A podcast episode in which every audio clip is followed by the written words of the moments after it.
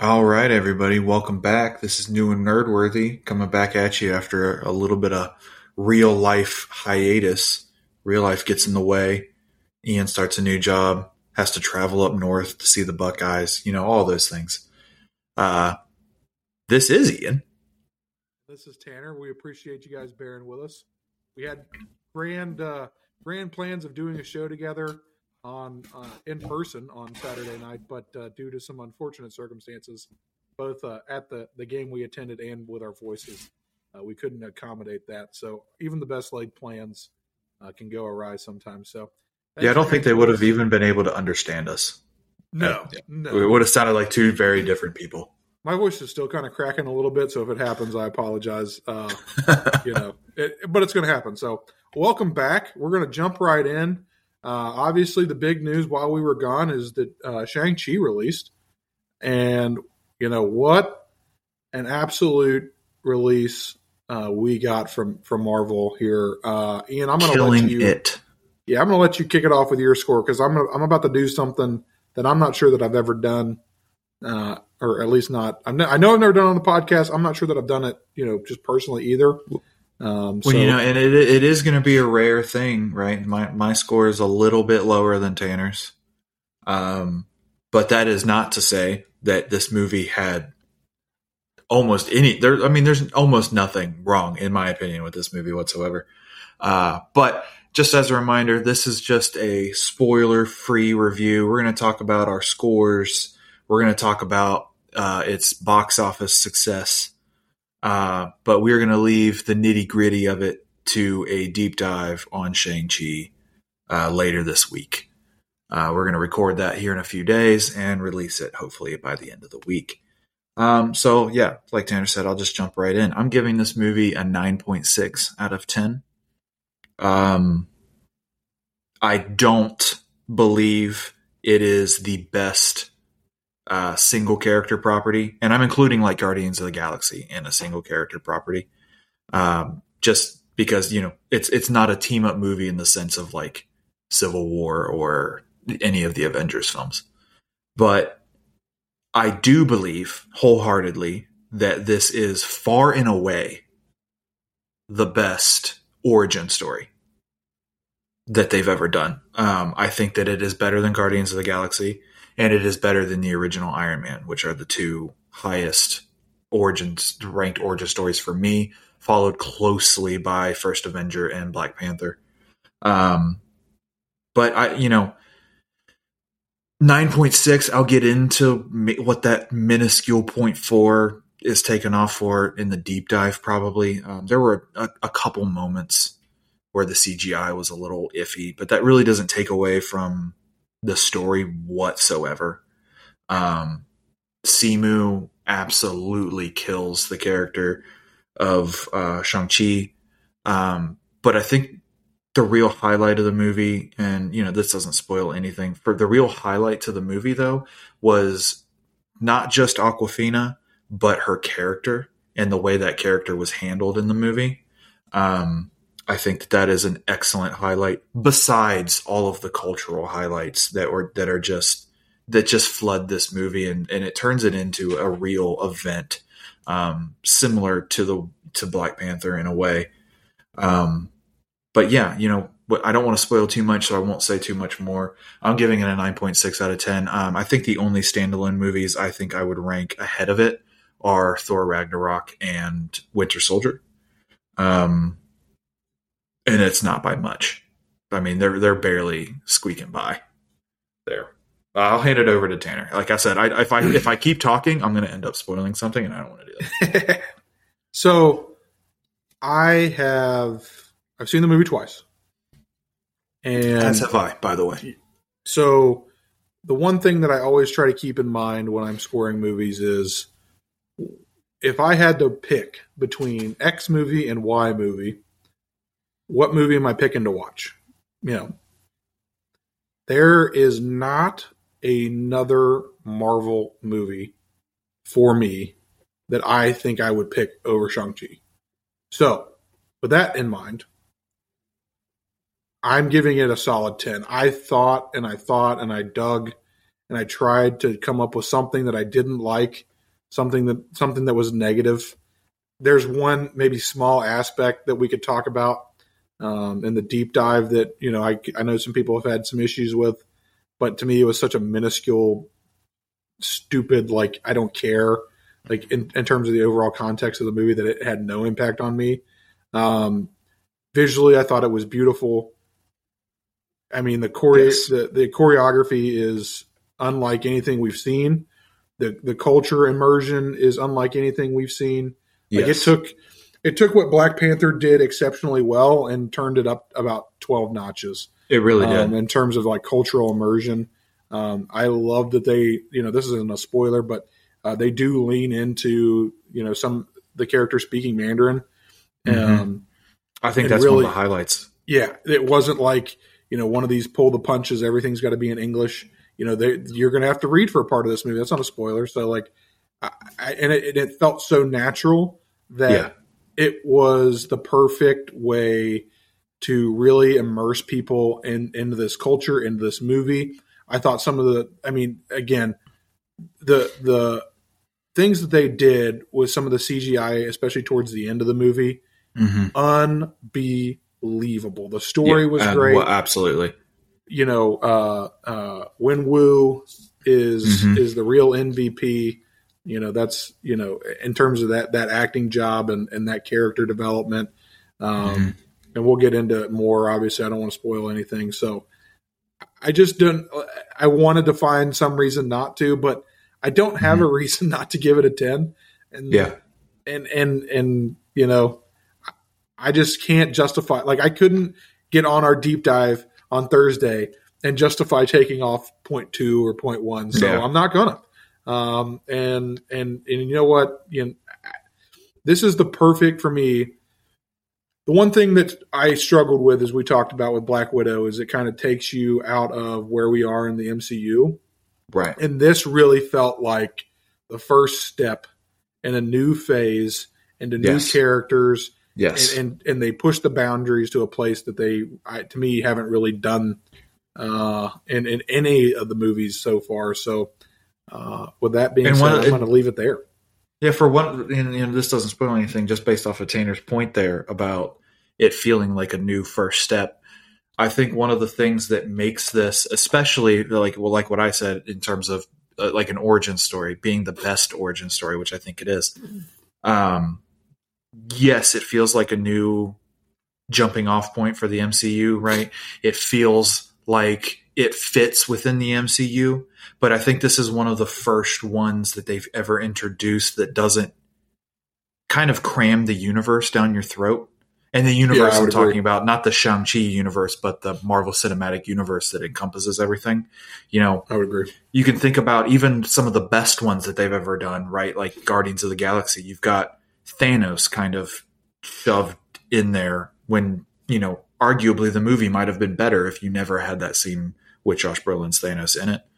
Uh, and there are other instances in other single character films that the MCU has had where things that are happening in the greater MCU kind of feel shoehorned in to us to the story where they don't necessarily fit. And this movie does not do that whatsoever. Yeah, there are nods the, to other things. There, are, you know, they throw, they call, they call back to other things, right? Uh, but you know, they do all of that stuff, but it all feels so supremely natural to the story.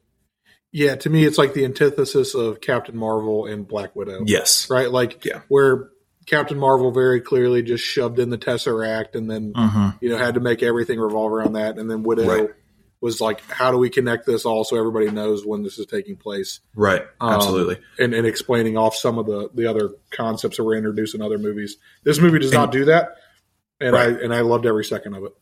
And and you know there there are a, a, number of characters in this film that we haven't even begun to talk about that we'll talk about in the deep dive, like um, uh, Xialing's the character his uh, Shang Chi's sister, phenomenally hand phenomenally well done. Um, yep. Incredible actress. I'd never heard of her before, but I can't wait to see more of her.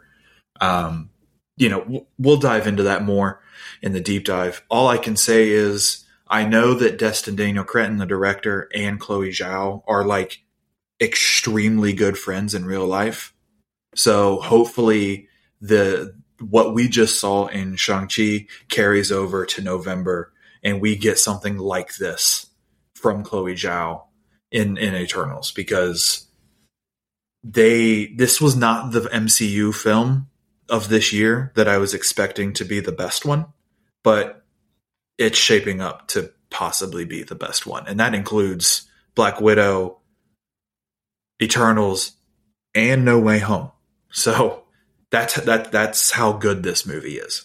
Yeah, and and to your point, uh, Chloe Zhao not only has high expectations, but she has a big thank you uh, to give out uh, to Mr. Crittenden because Yeah. without what this movie did at the box office, there's no chance we get Eternals in November. There's you know, no we've chance. taken like two weeks off and we're already killing the transitions. Boom! You're welcome. Killing it. So Killing yeah, let's let's talk about the box office. Okay, so again, we have to keep in mind these aren't going to be your pre-pandemic Marvel numbers, right? Like it's just not realistic. Everybody understands that. Again, from what we understand, uh, this uh, Shang Chi is going to be similar to what they do with Eternals. It's going to be 45 days in theaters, and then it's going to turn around and come on Disney Plus. So your your money making opportunity on in the theaters is reduced because you're going to catch up uh, on some of the video on demand that you're going to pick up on Disney Plus. So Right. they've accepted that reality. This is where we are. Fine. However, everybody that thought this movie was going to flop is entirely wrong. Yes. 90 I think it ended up like 94 million I think yeah. Uh, yeah. uh, was the end end result. I know it was over 90 million on the opening weekend, which is a huge number. Um, it is. I, it, last time I checked, it was the record for Labor Day, right? Yes, it was Um, by a lot. By a lot. So again, you're not in your traditional big money, uh, you know, release windows, and this still makes 90 plus million dollars. And currently, you know, last weekend, which would have been um, uh, the weekend of September 11th, uh, stayed at number one with another 35 million domestically. Uh, Right. And so this movie is cruising at the box office, and we'll talk about it uh, as it relates to a couple other properties. But uh, because of this, we now know Mhm. Eternals is confirmed uh, to be a theater only release. right. Uh, they're going to do the similar 45 day window. And then Mm-hmm. we'll talk about this in a little bit. But Venom also got pushed up because of the numbers that Shang-Chi's doing. Yep. Um, so everybody in the world can thank Marvel. Um, and they can thank uh, Simu and the team and Daniel Crittenden and everybody over there uh, for, for making this possible because without what this movie did at the box office, I there there are movies that would have been significantly delayed Mhm. um, and and so- Eternals probably being one of them. exactly, and No Way Yeah. Home. Yeah, and and Shang Chi's also. I mean, it's already you know it's already top 250 million worldwide. You know, domestic and international included, um, and that's a word a, a noteworthy number because I think Black Widow, which did get the simultaneous re- t- simultaneous release on Disney Plus, I get that, but Black Widow made like 350 total in the box office. So you know, it seems as if Shang-Chi is going to pass that number at some point. Um, I don't think, um, please don't hold me to this. I don't believe it's opened in every market yet. Um, but so that world, that international number should go up, um, a little bit. Um, I know countries are starting to shut back down a little bit, so that might affect it, but I just think it's incredible. Like I said, like I, Tanner said this and I said this. Uh, we both we've seen it twice. Um, both obviously both times in the theater because we can't watch it on Disney Plus for, for uh, another month, month and a half. Um, but rest assured, whenever the moment that that does pop up on my Disney Plus home screen, I will be watching it a third, fourth, fifth, tenth time. Uh, a quick a quick update to Ian's point. Uh, I I'm looking at Box Office Mojo as we speak, and I do not see numbers for Shang Chi in China. So I don't know. Uh, that that would I think you're right. That was what I was trying to confirm. Mhm. I'll look it up right now. to see if and you know the fact that they have Tony Leung you know, who plays Wenwu in this movie. I mean, he's one of. You mean if if you put an if you created a Mount Rushmore of Chinese actors, you know, who act in primarily like Chinese made and Chinese released films, Tony Leung is on that Mount Rushmore. People in China absolutely love him, and for good reason. He's an incredible actor. Um, yeah. So, so just as an update, there is no release date uh, for right. Shang Chi in China because apparently there's some issues with uh, Simu Liu in in the Chinese government. So yes, it may not is. release in China, which would hurt uh, the box office numbers. But that that just speaks to me even more impressively about where the movie is in terms of a dollar figure. If you don't have yes. the your second, second largest, biggest, yeah, exactly, you don't have the second biggest uh, market for movies, and it's still two hundred and fifty nine million dollars right now. Uh, it's doing pretty well. So the movie industry can thank Marvel as per usual, and can thank uh, Simu and and and you know that whole team over there. Yeah, so, absolutely. But the uh, the TV industry should probably thank Marvel a little bit. I don't know why they would do that. I was just trying to create a cool transition that, that kind of backfired on me a little bit, but you know, whatever. We've got two different what what if episodes to talk about because of our little break that we had. Um, so we'll just talk about them in order. Um, we'll start with our Doctor Strange episode, which saw um, Doctor Strange go on an adventure um, that is pretty different from the adventure that we see in his film. Um, we will do a deep dive into what if as a whole when it comes out, so we'll we'll try to stay as spoiler free as possible here. Um, this is by far for me the best episode that they've done, um, and that includes the episode we're going to talk about in a minute that came out this past week. Um, I'm giving this episode a nine out of ten. I thought it was pretty darn perfect. Um, besides this lip sync thing that I'm still trying to get wrap my brain around every time I watch it. Um, but I do at this point I believe it's a style choice that they've made, and I'm just my my mind just cannot wrap my wrap wrap itself around that idea.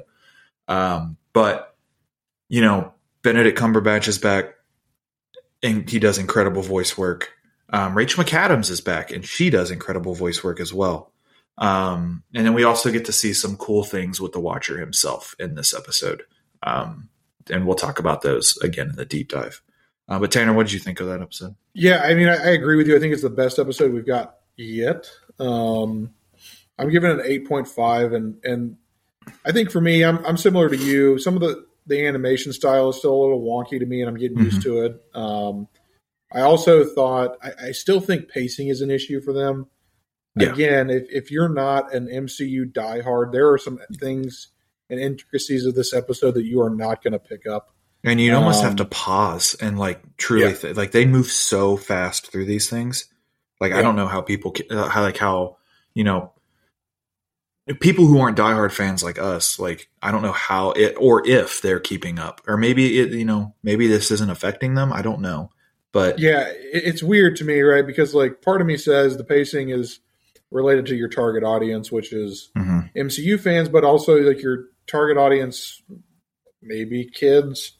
Right. But with as dark as this episode was, like I don't like that, that's the that, maybe that's where this issue is. I don't know that they know what their target audience is. Right. Who are they making this for? Yeah, yeah. I don't know because it's not it's not kid enough to be for kids, right? right? Like let's let's take a comparison, right? Where Rebels for Star Wars. That is anybody that's watched mm-hmm. Rebels. Rebels is a little more mature. You're making that right. for Star Wars fans, whereas Resistance is very clearly made for children. Right. It's it's a lot more gimmicky. It's a lot more lighthearted. It's not as dark and dreary and and whatever. This is like this is mature content. This yes. is like in your face and and but at the same time you're not giving the deep explanation as to like mm-hmm like this isn't a spoiler because I think everybody knows, but like nobody explains, and, and maybe we don't need to how he uses uh, the Eye of Agamotto, right? He he just right pops that thing open, runs the time however he wants. Yeah. Like so, unless you are familiar with him using it in Doctor Strange, there mm-hmm. is like some level of expectation for you to know that.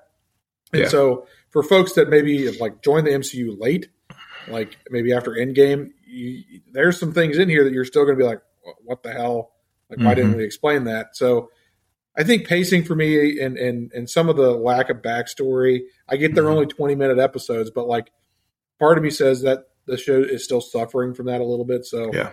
uh, I'm going to give it an eight point five. It's still solid. I, I generally Yeah. can speak about it, you know, in the deep dive more, but those are the kind of big, you know, overarching issues that I have and uh, non spoiler uh, neg- takeaways that I had that keep me from giving it a higher score. So, so still Right. solid, uh, but not quite, uh, not quite uh, Shang Chi level for me.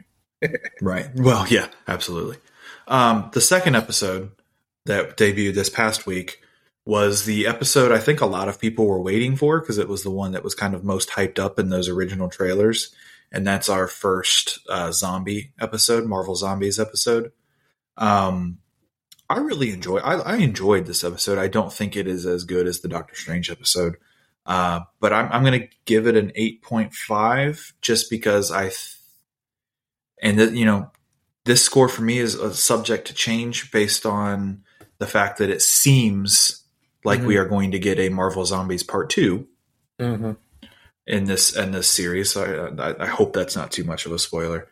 Um, but I think honestly, if you really think about the types of things that are happening in this in this Marvel Zombies episode, I think this one might even be more mature Oh yeah, than the Doctor Strange episode, which was already pretty mature. Right? Yeah. You, you you you know, it, you know. Again, this isn't a spoiler. This is in the trailer, but seeing your favorite heroes as the living dead, you know, that might freak a kid out a bit. yeah, You're seeing Captain America as a zombie, or seeing any of your heroes eating the flesh of a living person. Right? That's unsettling.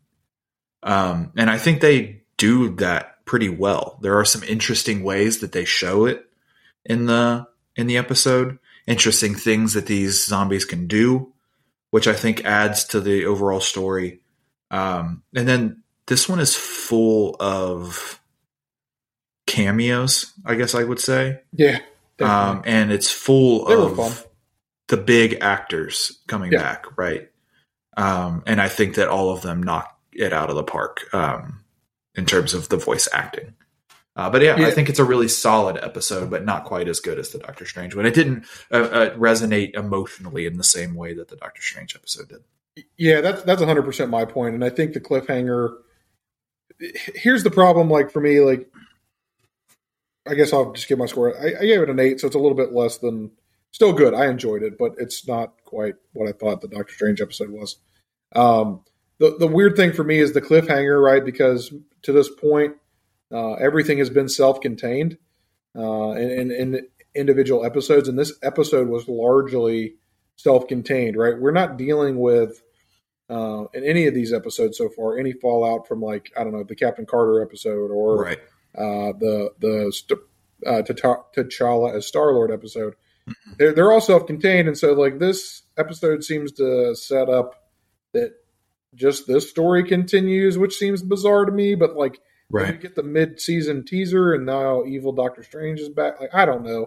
Like that's Right. it's, it's kind of confusing to me. Like I assume that these all connect, and then it's like okay, but how do the zombies connect? Like Right. I don't know. Um, I'm like you. I, I like some of the thing, the creative choices they took with the zombies. I liked uh, the voice acting was good. Uh, Mhm. Again, like the story emotionally doesn't play the same way because I think what the story was built around were around like the, the emotional part of the story were built around characters that we've already been on an emotional roller coaster with. Correct. Um, and that emotional roller coaster, you know, this is not a spoiler because I'm not going to tell you who it was. Um, and that emotional roller coaster was better than what we saw in this episode because yes. um, that that that show was just better. Um, so yeah, I, solid eight. Uh, you know, I'm interested to see where the cliffhanger goes, um, and and that's really you know all I can say about it. So Well, you know, and the, and the main thing episode. is that you know this isn't again this is not a spoiler either. This is just coming off of a guy who loves Marvel comics. We know at some point uh, that the Witcher or the Witcher. Geez, I'm already thinking about uh, the Witcher again. the Watcher, Uatu, at some point is going to intervene when he is not supposed to do that. Right? At some point, that is going to happen because that is what makes him special in the comics. That is why we care about Uatu and not the countless other watchers that are out there. Um, so when that happens, I'm waiting for that to happen. I, I, I want to know, and you know, maybe it doesn't even happen this season. You know, maybe it happens in another season of What If, but that is what I'm interested in, and that's what I'm waiting for. So it's almost like everything that's happening, I'm like, oh yeah, that's a really cool twist on the story that we already knew. When do I get Uatu being Uatu? Yep. When do I get Jeffrey Wright to flex his voice acting muscles and do something noteworthy for the character? That's that's what I'm waiting for. So, just as a, a bit of breaking news while we're on the podcast here, um, Mark Millar has just confirmed that there is a live action Marvel Zombies project in the works. Uh, so maybe this is the spinoff from this episode. I don't know, but like, Okay. uh, that seems like a bizarre timing to me. Um, but apparently, here's a You know- live action incarnation of Marvel Zombies in the works. Well, think about, you know, maybe he is being a little shady there. You know, there's been a lot of speculation that some of these things we're seeing in What If are going to show up in a forthcoming movie in That's the right. next year called Multiverse of Madness. Right? So maybe what he is speaking of is simply that in with while traversing this multiverse of madness, Doctor Strange happens into a universe where all of the heroes are zombies. which seems Um, likely to me. Or, or maybe it is a uh, uh, a little uh, battle world situation we've got, Which would be really cool. Uh, wouldn't we'll, it? We'll, we'll speak about that in a minute. So, um, but yeah, that I mean, just that's where we're we're at right now. Mhm. I don't know what exactly that means. Um, you know, we've got more what if coming. By the time you guys hear this, uh, you'll be, probably, if you're like us, have watched the new episode. Yep. Uh, for those that, for those of you that are interested, uh, we know that it's going to be the Killmonger uh, Yes. episode with Michael B. Jordan returning and saving Iron Man. Um, so we'll have to see what they have in store for us. Then I'm I'm excited. I love Michael B. Jordan. Uh, Exactly. The Killmonger character was amazing. Um, so I'm excited to have him back. And if this breathes life back into him, maybe appearing as a a good guy in the MCU down the line, sign me up. So Bingo. Absolutely. So let's move on into another Disney Plus region, the region, the, this realm of live action. Uh, we just recently received our first trailer for Hawkeye. I will come. I will say I, it, it's no secret that Moon Knight is my favorite Marvel character. Mm, Hawkeye and Thor are neck and neck for that number two spot. I have always been a champion of defending Hawkeye at every turn. You know, I I, do not particularly love the way he has been handled in some of the live action we've seen so far. I think Jeremy Renner does the best with what he has given for some of these movies. Um, but I I absolutely adore this trailer.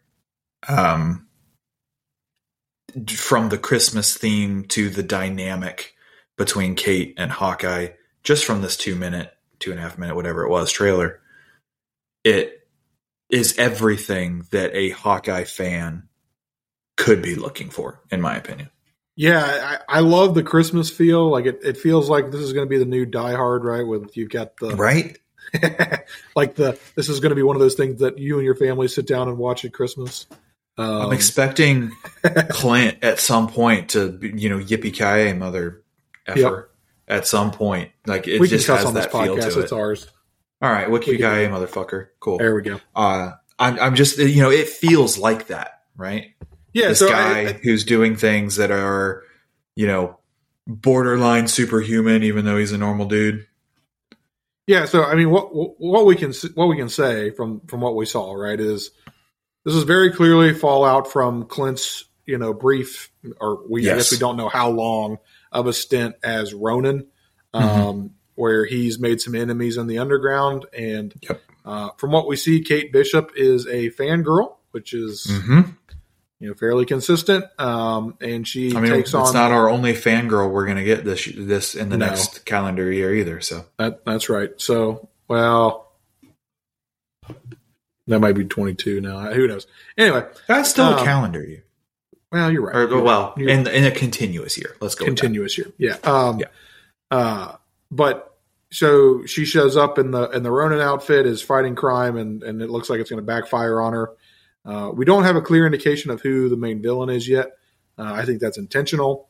Uh, this Yes. seems more like an underground. You know, they're running, and Clint's trying to get back to the family for the holidays. Mhm. Uh, I, I would imagine, based on what we've seen, this is going to be like pretty expedited. I would think, like Mhm. uh, you know, I think the show's going to be like over a couple days, not like a month or something. Yeah, I think this um, show's going to hit the ground running and probably not stop running the entire time. I, I would agree. And I'm So, for that.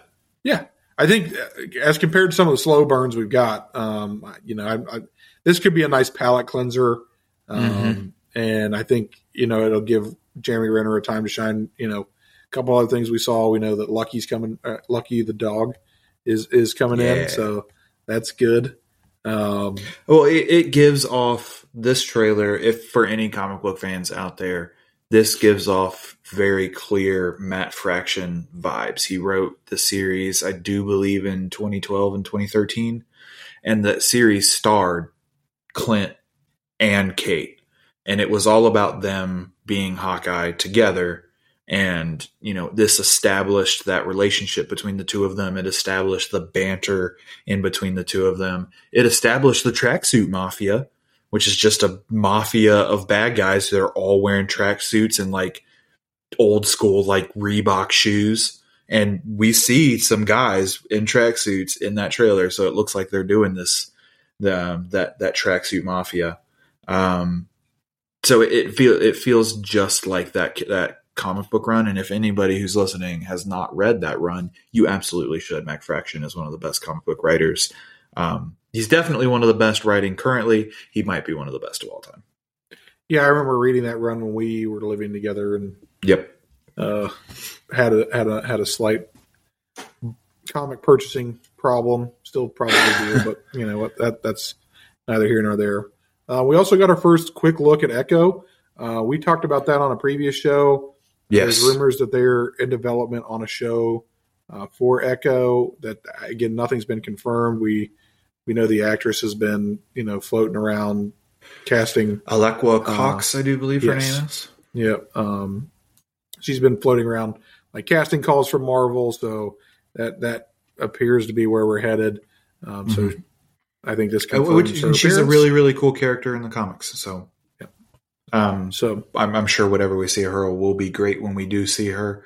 And we also got uh, our first our confirmation and introduction to the uh, the hearing aids yeah, that Hawkeye traditionally wears in the comics. Hawkeye is very, very near deaf in like almost completely deaf in the comics. And so in this trailer, when he's saying goodbye to his family and a couple other times, you can very clearly see that he's wearing the hearing aids. And this is the first time they've ever done that in the MCU. Yeah. I think that's uh, again. I don't know. There obviously there's going to be some explanation behind it. I'm not sure why we didn't start there to begin with. Um, I have But- a feeling it's going to be the implosion of Avengers HQ, that giant explosion. I, I have a feeling that that That's going to be what caused his hearing loss. his his eardrums were evil, and Tony snapped his eardrums when when he killed all the bad. I don't know, um, but yeah. So I, I think it's it's probably time. Um, you know this. Uh, you know, this probably should have been in Hawkeye's character from the beginning. Uh, again, I will go to my grave uh, defending representation in, in, in media and culture. Bingo. Um, this is a, a good step in that direction. Um, so I have, I- I'm glad that they're, I'm glad that they're going there. Uh, I'm glad that they're going to explore it um, because it will add another dynamic to the character uh, that we haven't seen yet. So, um, Exactly. And and just as a as a nice final point to wrap up the the trailer discussion, I really hope we get to see multiple numbers from Rogers the musical. um, it it looks like they modeled like the the advertising and stuff for it off of, off of like Hamilton. It looks I'm very interesting to see that. I'm very interested to see that, and I hope we actually get to see at least a full number from that musical because it looks like that's the show they're coming out of. Yeah. his family there at the beginning, So and I, I I just Wh- can't wait to see that. when did Hamilton come out? I don't. I don't remember. I'm not a. I'll admit I'm not a, a theater buff. So It's been a, it's been a hot minute. yeah, I was just wondering if like the snap timing works out. So like Hamilton never actually came out, and this is kind of like replaced it. Um, I don't know. Like I, again, I'm not a theater buff, so I don't know. But that would be kind of a fun spin on it. Like Hamilton uh, came out like in real time, like in our time, like real life. Mhm. Uh, would would would have been in, in the snap period. That would've would've been- that'd be funny. When Manuel Miranda wasn't around to, to write it or something. I don't know. Um, that's kind of that, that'll be interesting, right? Because basically in the MCU now, you've got to discount anything that happened in that blip timeline, like in, Yeah. in our time, right? So Mhm. that's that's that'll be an interesting thing that they have to explore going forward. Um, I just can't wait to see Clint watching that and being like, "Wow, none of this actually happened," or something along those lines, right. or like, "Wow, Right. where am I?" Maybe they leave Hawkeye out of it. Uh, that's yeah. So we'll go from we'll go from uh, from that to another bit of MCU news, which was another interesting iteration of the nonsense that goes on with No Way Home. I mean, I'm, This I'll be honest, never like, ending. dude, I'm so tired of this crap. Like, I I am know. like, I listen. No Way Home is going to be. I think it'll probably be the most divisive movie Oh, I agree. Marvel's ever done because one of two things are going to happen.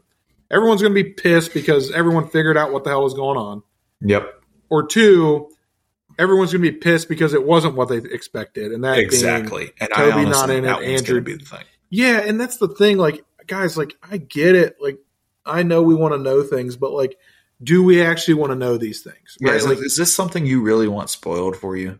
Right. So when you put actors, and we're going to get into the story here in a minute, but when you put actors in this position, it's a no win for them, right? So Bingo. either they tell you, I'm not in it, and if they are in it, they're lying, Mhm. or they tell you, I'm not in it, and they're being truthful and they're spoiling the movie, or, Right. or vice versa, right? Right. Total opposite can, can be true. And so when we continue to put these folks in these situations and they keep giving us non answers or they deny shit, Mhm. um, th- th- this is just how it's going to be. So, Well, and there's and there's another layer to this too. We'll just jump into this story. Yeah. Andrew Garfield was on Late Night with Jimmy Fallon this week, actually last night, so Monday night. And he was asked about this photo that has gone around and has subsequently been scrubbed for, to the best of, of Sony's abilities. Um, and it is supposedly a set photo showing him and Tobey on set as Have you seen it? Spider-Man. I have seen it. I have too. Yeah. So I mean, he claims in this in this interview that it's photoshopped and that you know, but why would Sony really care about taking down a Photoshop picture? You know, I don't even want to get in into whether it's true or not. But just think about the fact that you know, if Andrew Garfield is not in the movie. He's got to sit and answer these questions about Spider Man, even though he is everyone's least favorite Spider Man, and he knows that. So we keep bringing up this character. Yeah, you know, he was an excellent Spider-Man in my opinion. He he is not what was wrong with those movies. He's actually the only thing that carried me through those movies.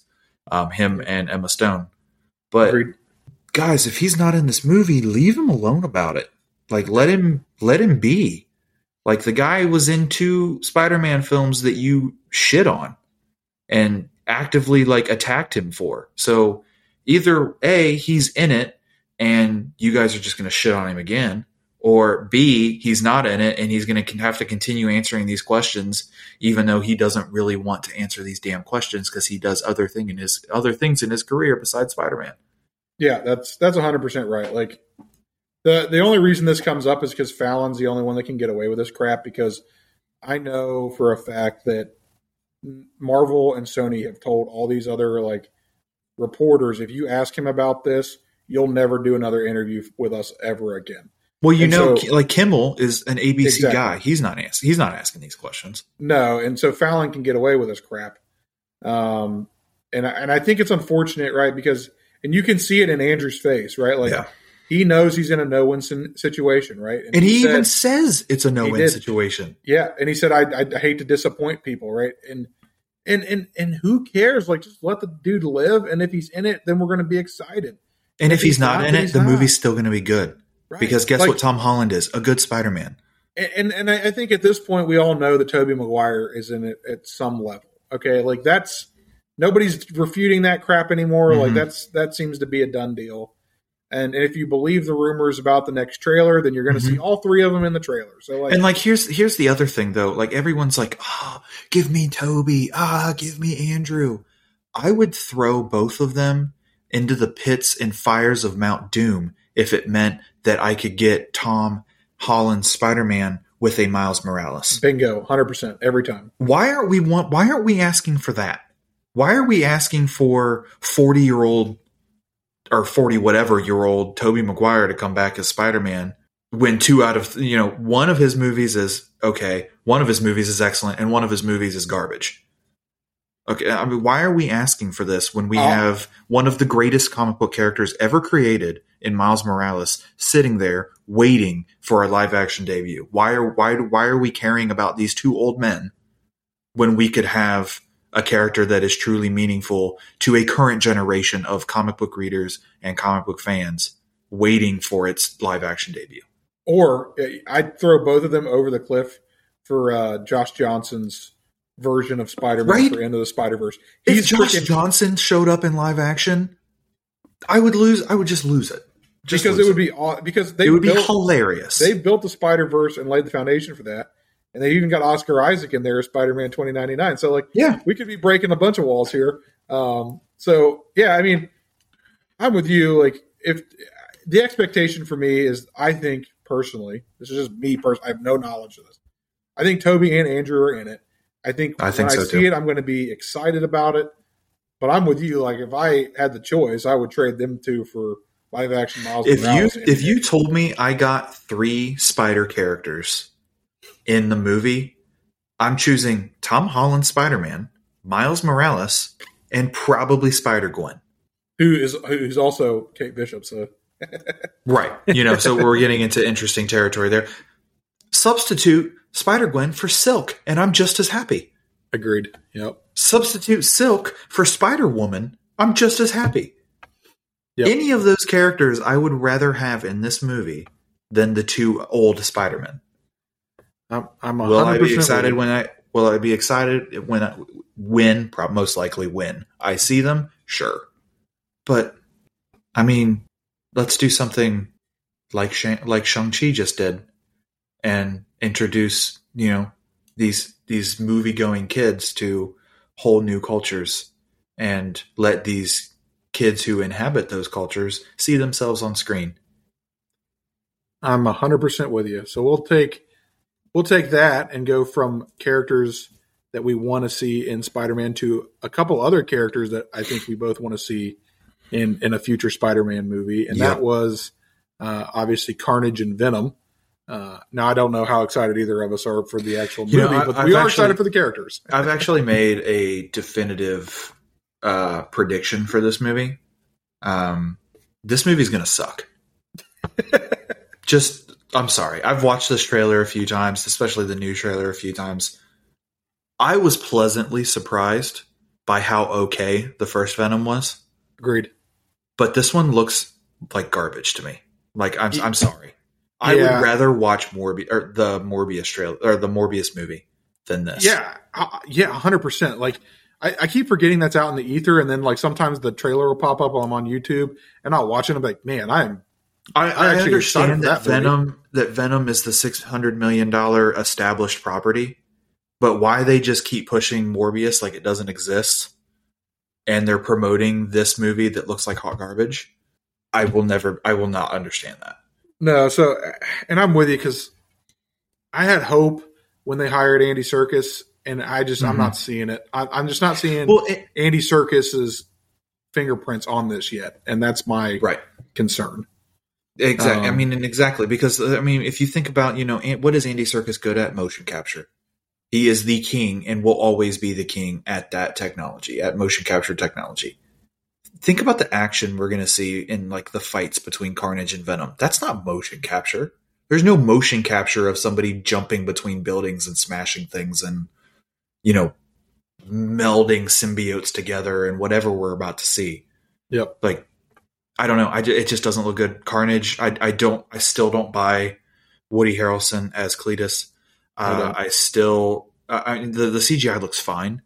Um, The Carnage symbiote looks cool. Some of the you know like when he's like shooting the like symbiote like darts out out of himself and creating like the swords and stuff like Carnage does in the comics. Like that looks cool and all, but in the comics when he does that, he you know slices people and decapitates people and does all, these, all these, disgusting things. But guess what, guys? This is confirmed PG thirteen. We're not going to see any of the cool stuff Carnage does, the gross stuff Carnage does. We're not going to see any of it because they can't.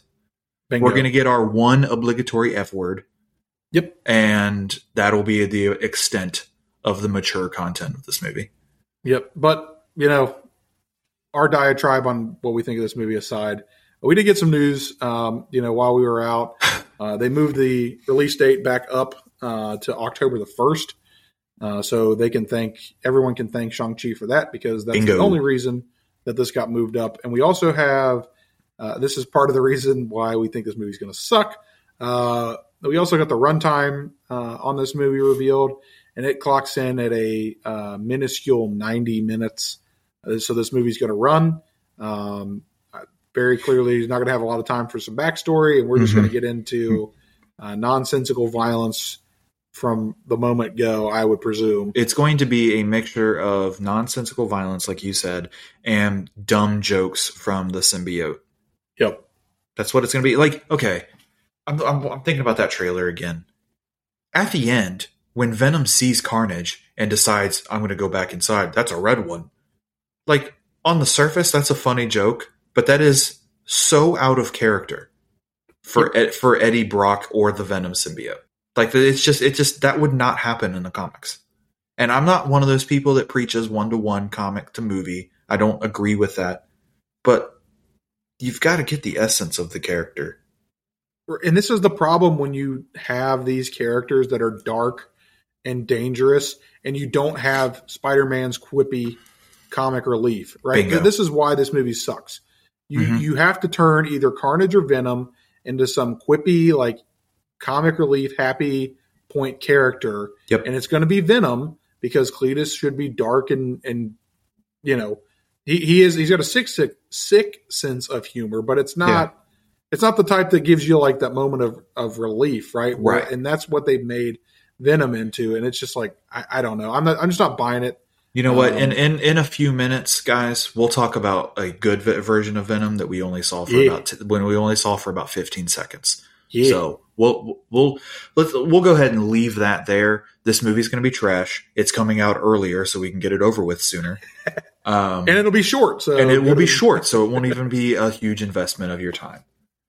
But a large investment of money will go into this next thing if you are interested uh, D23 tickets are confirmed to go on sale on January 20th of 2022 for yep. the show that runs on sept- between September 9th and 11th of 2022 as well.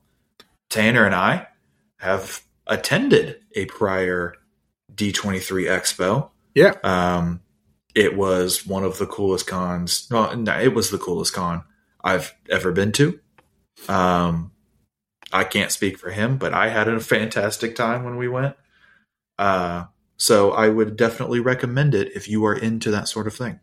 Yeah, listen, just, let's be prepared. You know, for anybody interested, um, it is it is more, I think, akin to uh, a San Diego Comic Con versus a like a a C two E two or a right. New York Comic Con. Right? Yeah, there's less focus on uh, comics. You're not going to get a whole lot of that. Almost none. Yeah, yeah. Um, it's going to be a lot more Disney specific.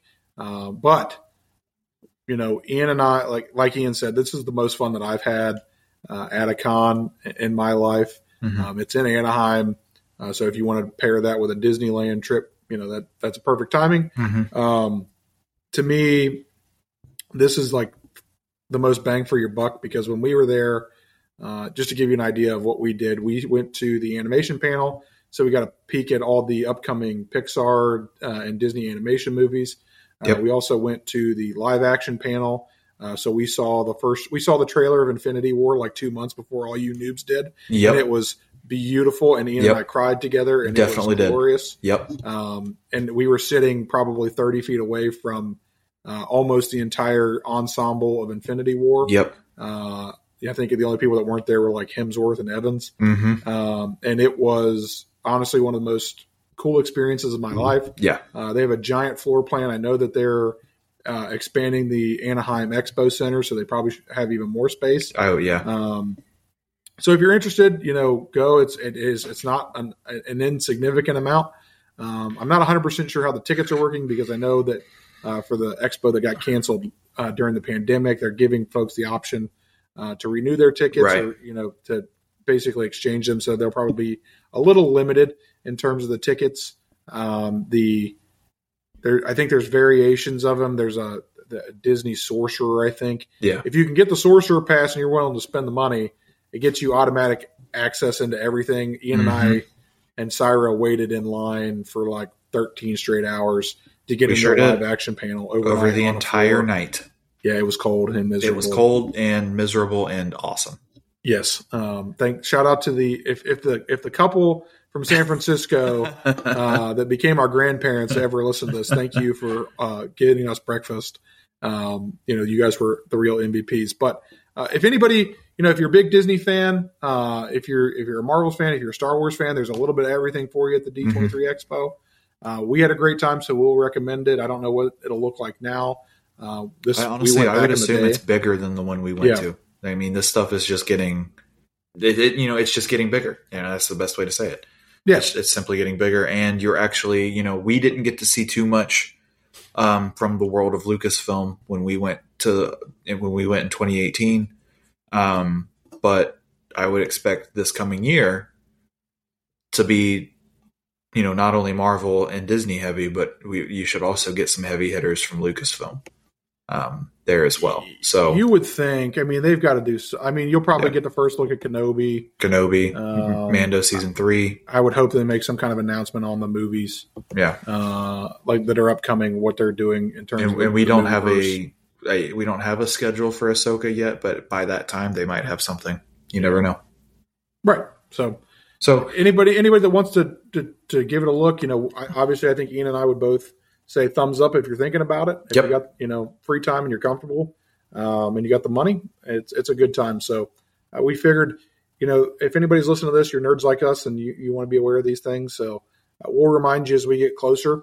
Um, and tickets go on sale. And if you have any questions about our experience, feel free to reach out. We'll tell you all Yeah. about it. absolutely. Good time. Yeah, we also had a, a, a little a, another Disney focused update, um, but this is in the world of the parks. I'm going to let Tanner take this one. He knows a little bit more about this than I do. Yeah. So anybody, again, we try to help folks that are planning. Um, so any of our Disney fans out there that you know are thinking about going to the parks, uh, anybody that's familiar with the parks, uh, Everett Expedition Everest is probably their biggest uh, thrill ride, I would think, in terms Definitely of like roller coasters. Uh, yeah. So uh, Expedition Everest is in Animal Kingdom, uh, and Expedition Everest we know is going to go under uh, refurbishment starting on January 4th and should be out until mid April. Uh, so if you're planning a park visit, uh, keep that in mind. There's not a lot to do uh, in Animal Kingdom outside of uh, Pandora starting January 4th. So Yep. uh, So keep expect in those lines to be long.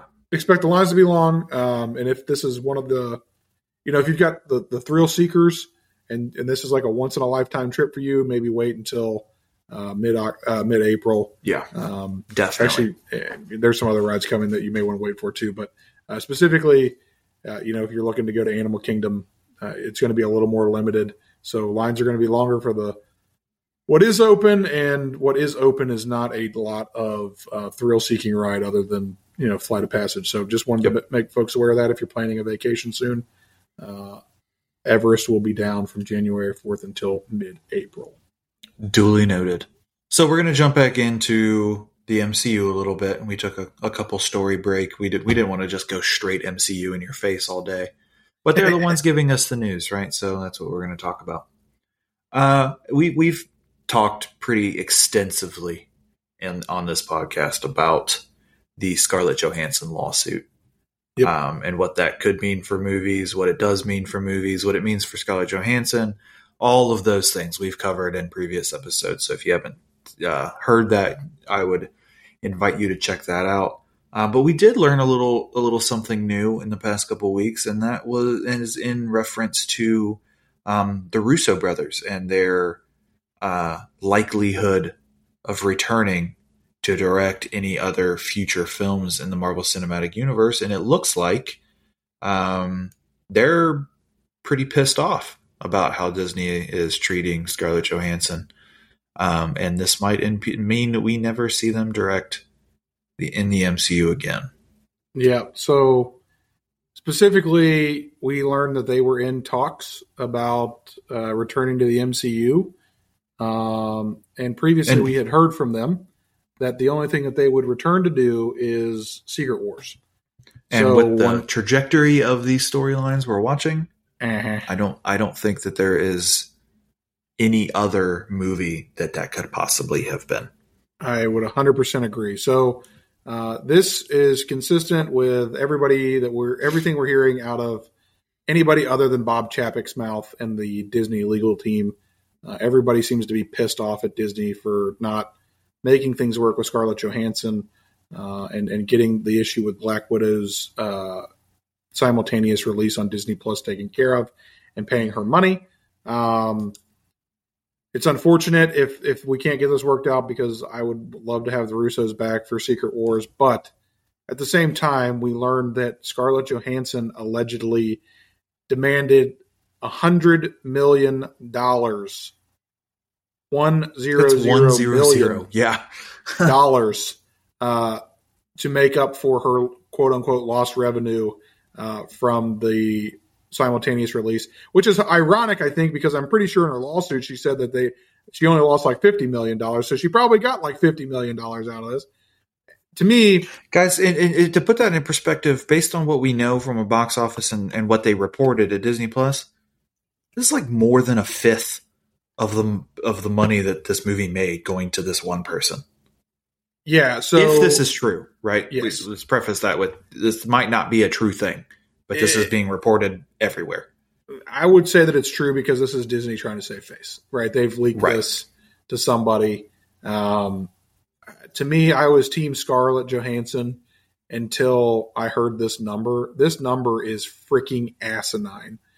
I don't. If, if there is somebody making a hundred million freaking dollars on an individual release movie, like please let me know what I have to do to become an actor. I'll do one freaking movie and quit because good Mhm. freaking i don't I, i'm pretty sure because like robert downey jr negotiated like a percentage of the box office profits i think Yeah, back end Um, stuff. Yeah.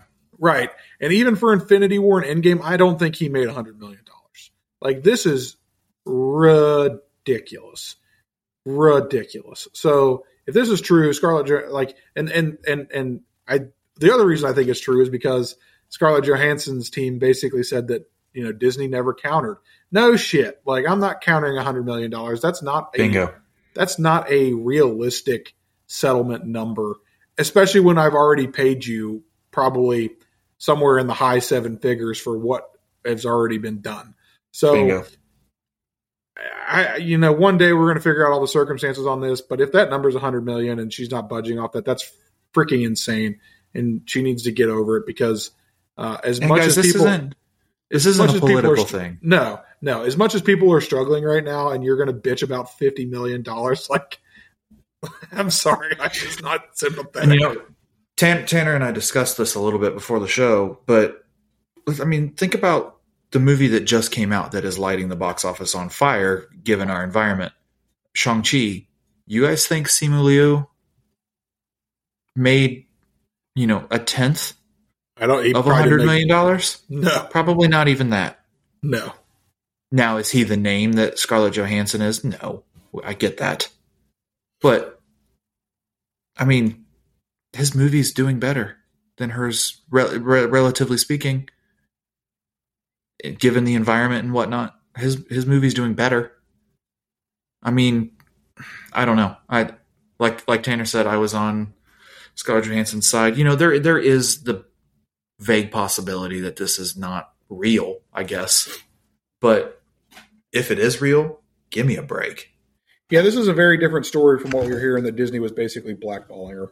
Right. Um, if it's just because they wouldn't pay her fifty million extra dollars, I'm, I, I just have no sympathy. Like Bingo. I just don't. I don't like. I'm and not the gonna, average person isn't going to either.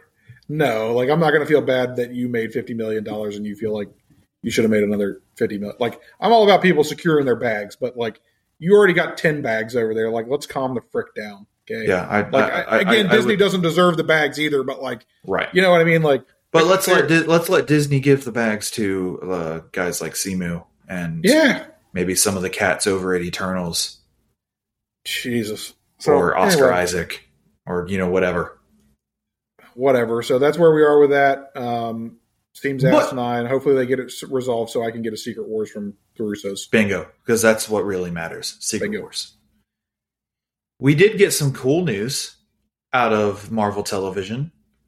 Um, we we talked about the nominations, the Emmy nominations that WandaVision received. They ended up winning three Emmys, which is pretty fantastic. But um, I think the coolest the coolest win of the three is that uh, Agatha All Along won for Amen. music, and Amen. you know there isn't anyone on this planet who liked that show and didn't like that song. Um, so we should all be uh, slow clapping or soft clapping or whatever you want to do. Um, that WandaVision has won that Emmy in particular.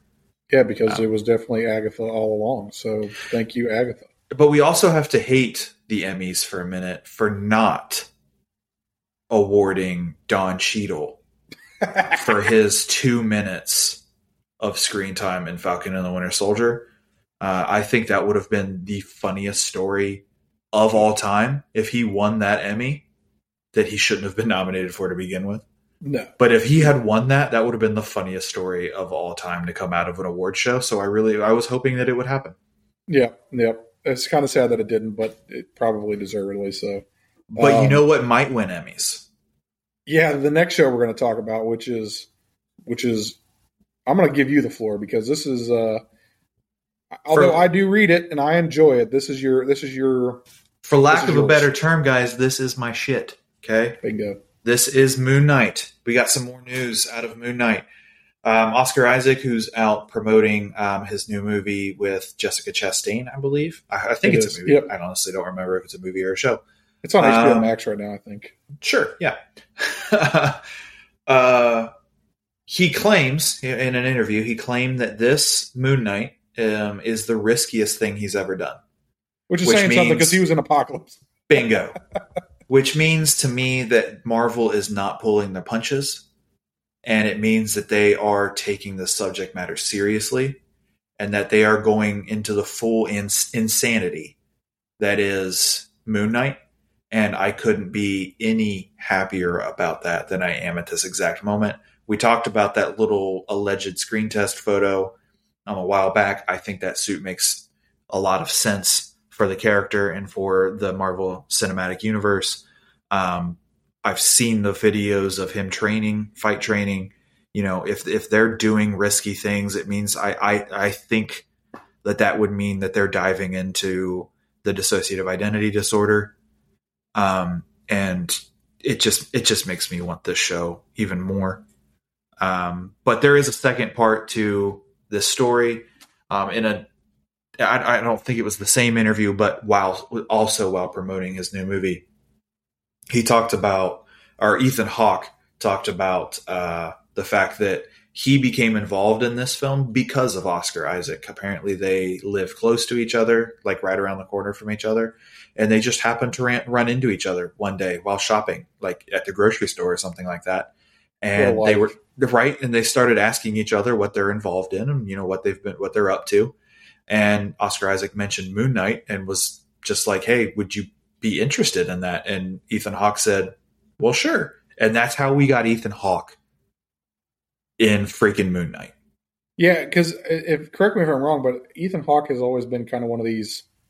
I'm not doing comic book movie types. It, Um, I don't even know if it was necessarily that. It was just that he never he was not one for blockbusters in general. That's right. Just That's right. like anything like mainstream, he was always the indie guy.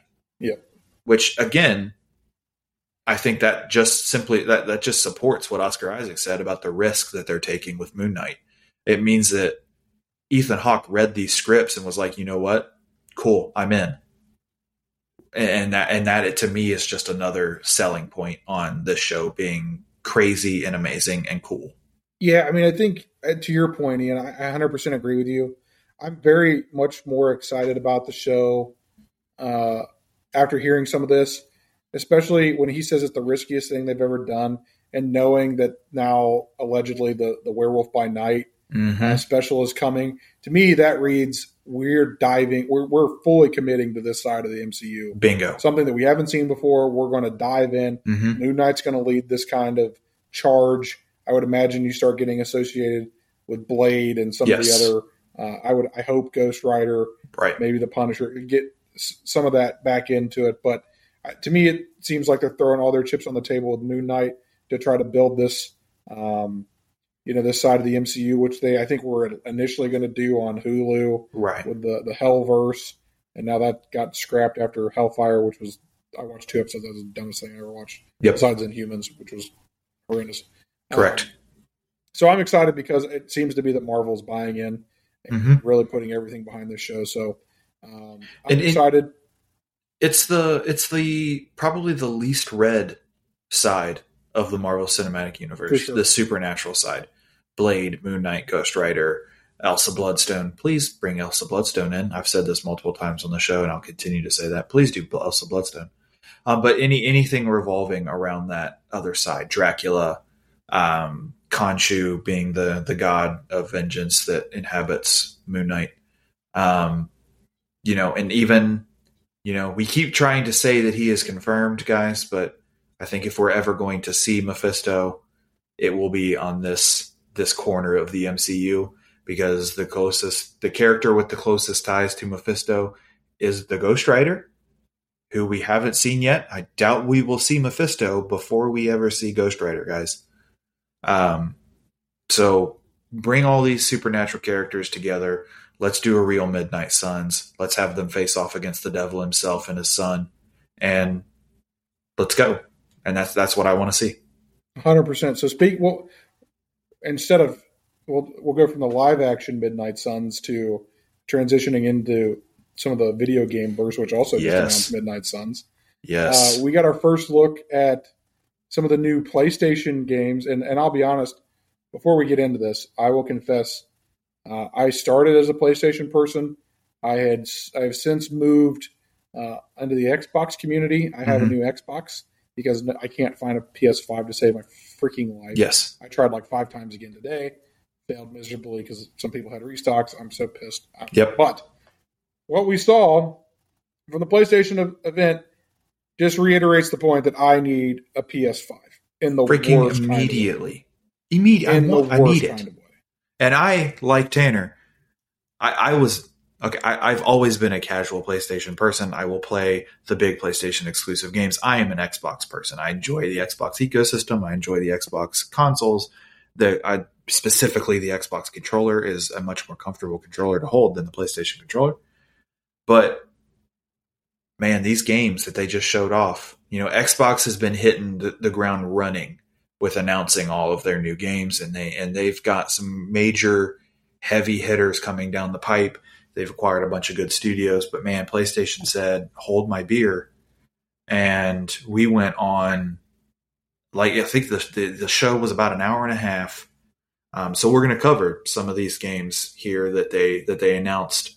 Um, and I'm, and I'm, and I'm, you know, there there are some cool Marvel ones we're going to talk about, some some ones that have nothing to do with comic books, and we're going to end with one particular thing that, at least for me, is the most exciting out of all of them, which Mhm. is saying something given the other games that we saw. So, right off the bat, we were introduced to a new game called Project Eve, which is a, a Japanese style hack and slash RPG. Um, I put this on here because number one, the action looks great. Number two, it looks absolutely stunning. It looks Yeah. like absolutely gorgeous. But also, I find it, I find this hilarious every time with you know Japanese RPGs. I think one of the biggest tells of graphics performance moving from PS4 to PS5 is how these games animate boobs. I, I- you laugh, but it's true. If you It's watch true. this trailer, and it is so distracting in this trailer, every time this main character runs, those Yep. things are all over the place. That's what Every that's why, single scene, those boobs have to be moving in some way. This is why It's like, it- okay, we get it, guys. You're great at animating boobs. they're just but- showing off. I mean, they are. They're just showing off. But in, in all seriousness, the game looks cool. The characters look really cool. The monsters that you fight look really cool. Yeah. Um, and if I ever can get my hands on a PlayStation, I will. I might give that one another look. But another game uh, that I incorrectly typed on this on these notes here is called Forspoken. I keep calling it Forsaken, even though I am wrong. It's called Forspoken. Um, it is a Square Enix game that is about you know oh this woman who gets pulled into this other dimension or other universe where you know magic is real and you know she fights all these like otherworldly things and gains these powers and goes on this giant adventure. Um, this game also looks freaking gorgeous. Um, the environments in this game look next level um, in a way that we haven't really seen so far in this generation just yet. Um, but this game looks really cool. They teased it when they first announced the PS5, but in this trailer we got to see a little bit more of it. Yep. But now now for the main we're going to get to the good stuff. the main course. So the one that had me the most, I, I would say, not most excited, but most interested, maybe. Most Um, surprised for sure. Yeah, biggest surprise, and I'm, and I'm most interested to see how it works. Um, is that we've announced a Wolverine game, um, and the subsequent announcement is that this does exist, at least in a in a gaming verse with the Spider-Man Yes. franchise. Same Um, developer. Right. So it seems to be that we're expanding the MCU gaming verse. Um, which, if it's anything like Spider Man, I I'll play the holy bejesus out of it because Correct. Spider Man, the new Spider Man game was is one of my all time favorite games. Um, yes. Bingo. I'll be honest. I'm one of these people that if I pick up a game and I'm not into it in the first 15 minutes, I'll put put it down there, pick it back up. Um, Spider Man, I put in ungodly hours, like Correct. 80 plus hours in that game, easy. Mhm. Um, so if it's anything like that, I'm I'm excited. I'm interested to see how you play with a, an indestructible character. Although it, Right. it kind of looked. So basically, what we saw was just a quick, uh, quick little uh, movie moment from the Yeah, game. it seems like this game is is is a ways away. Like, yeah, this is just now ways away. beginning. Yeah. Right. Um, so all we saw was just like a, a bar scene with some cool graphics and then Wolverine popping out his claws. Mhm. Uh, so you know who it is. But it, it kind of gave me like an old man Logan kind of vibe. Um, so I, I'd be interested to see if that's where we're headed Yeah. because it is like, how do you create a game around an indestructible character? Mhm. Um, like, how do I die? Like, if that's the case, then I'll just like run around and pop people in the face and Right. whatever. So I'm interested to see it, but it, you know, to me that was the biggest surprise and the the one thing that I'm looking forward to seeing uh, how it works the most. Yeah, there's there's a lot of questions um, around how this game will work. Will it be open world Right. like Spider-Man is, and if so, how do you get around that world? You can't you can't spend three minutes uh, web slinging from one side of New York to the other, right? Motorcycle. So that is the main thing. Actually, um, if you look at there is another game that has recently come out for PS4. I'm blanking on the name of it. It is a zombie game, uh, but one of the best features of this Sony, I think it was Bend, Sony Bend Studios made this game. I don't know why I'm blanking on the, the name. I didn't play it, so maybe that's why. The Um, Dying Light? No. No, um, it stars uh, the guy who voices Darth Maul. Um, yeah. I know. I know. I know exactly. yeah, I. I know. I could tell you everything about it except for the the damn title. So, one of the main features of this game is uh, motorcycle traversal.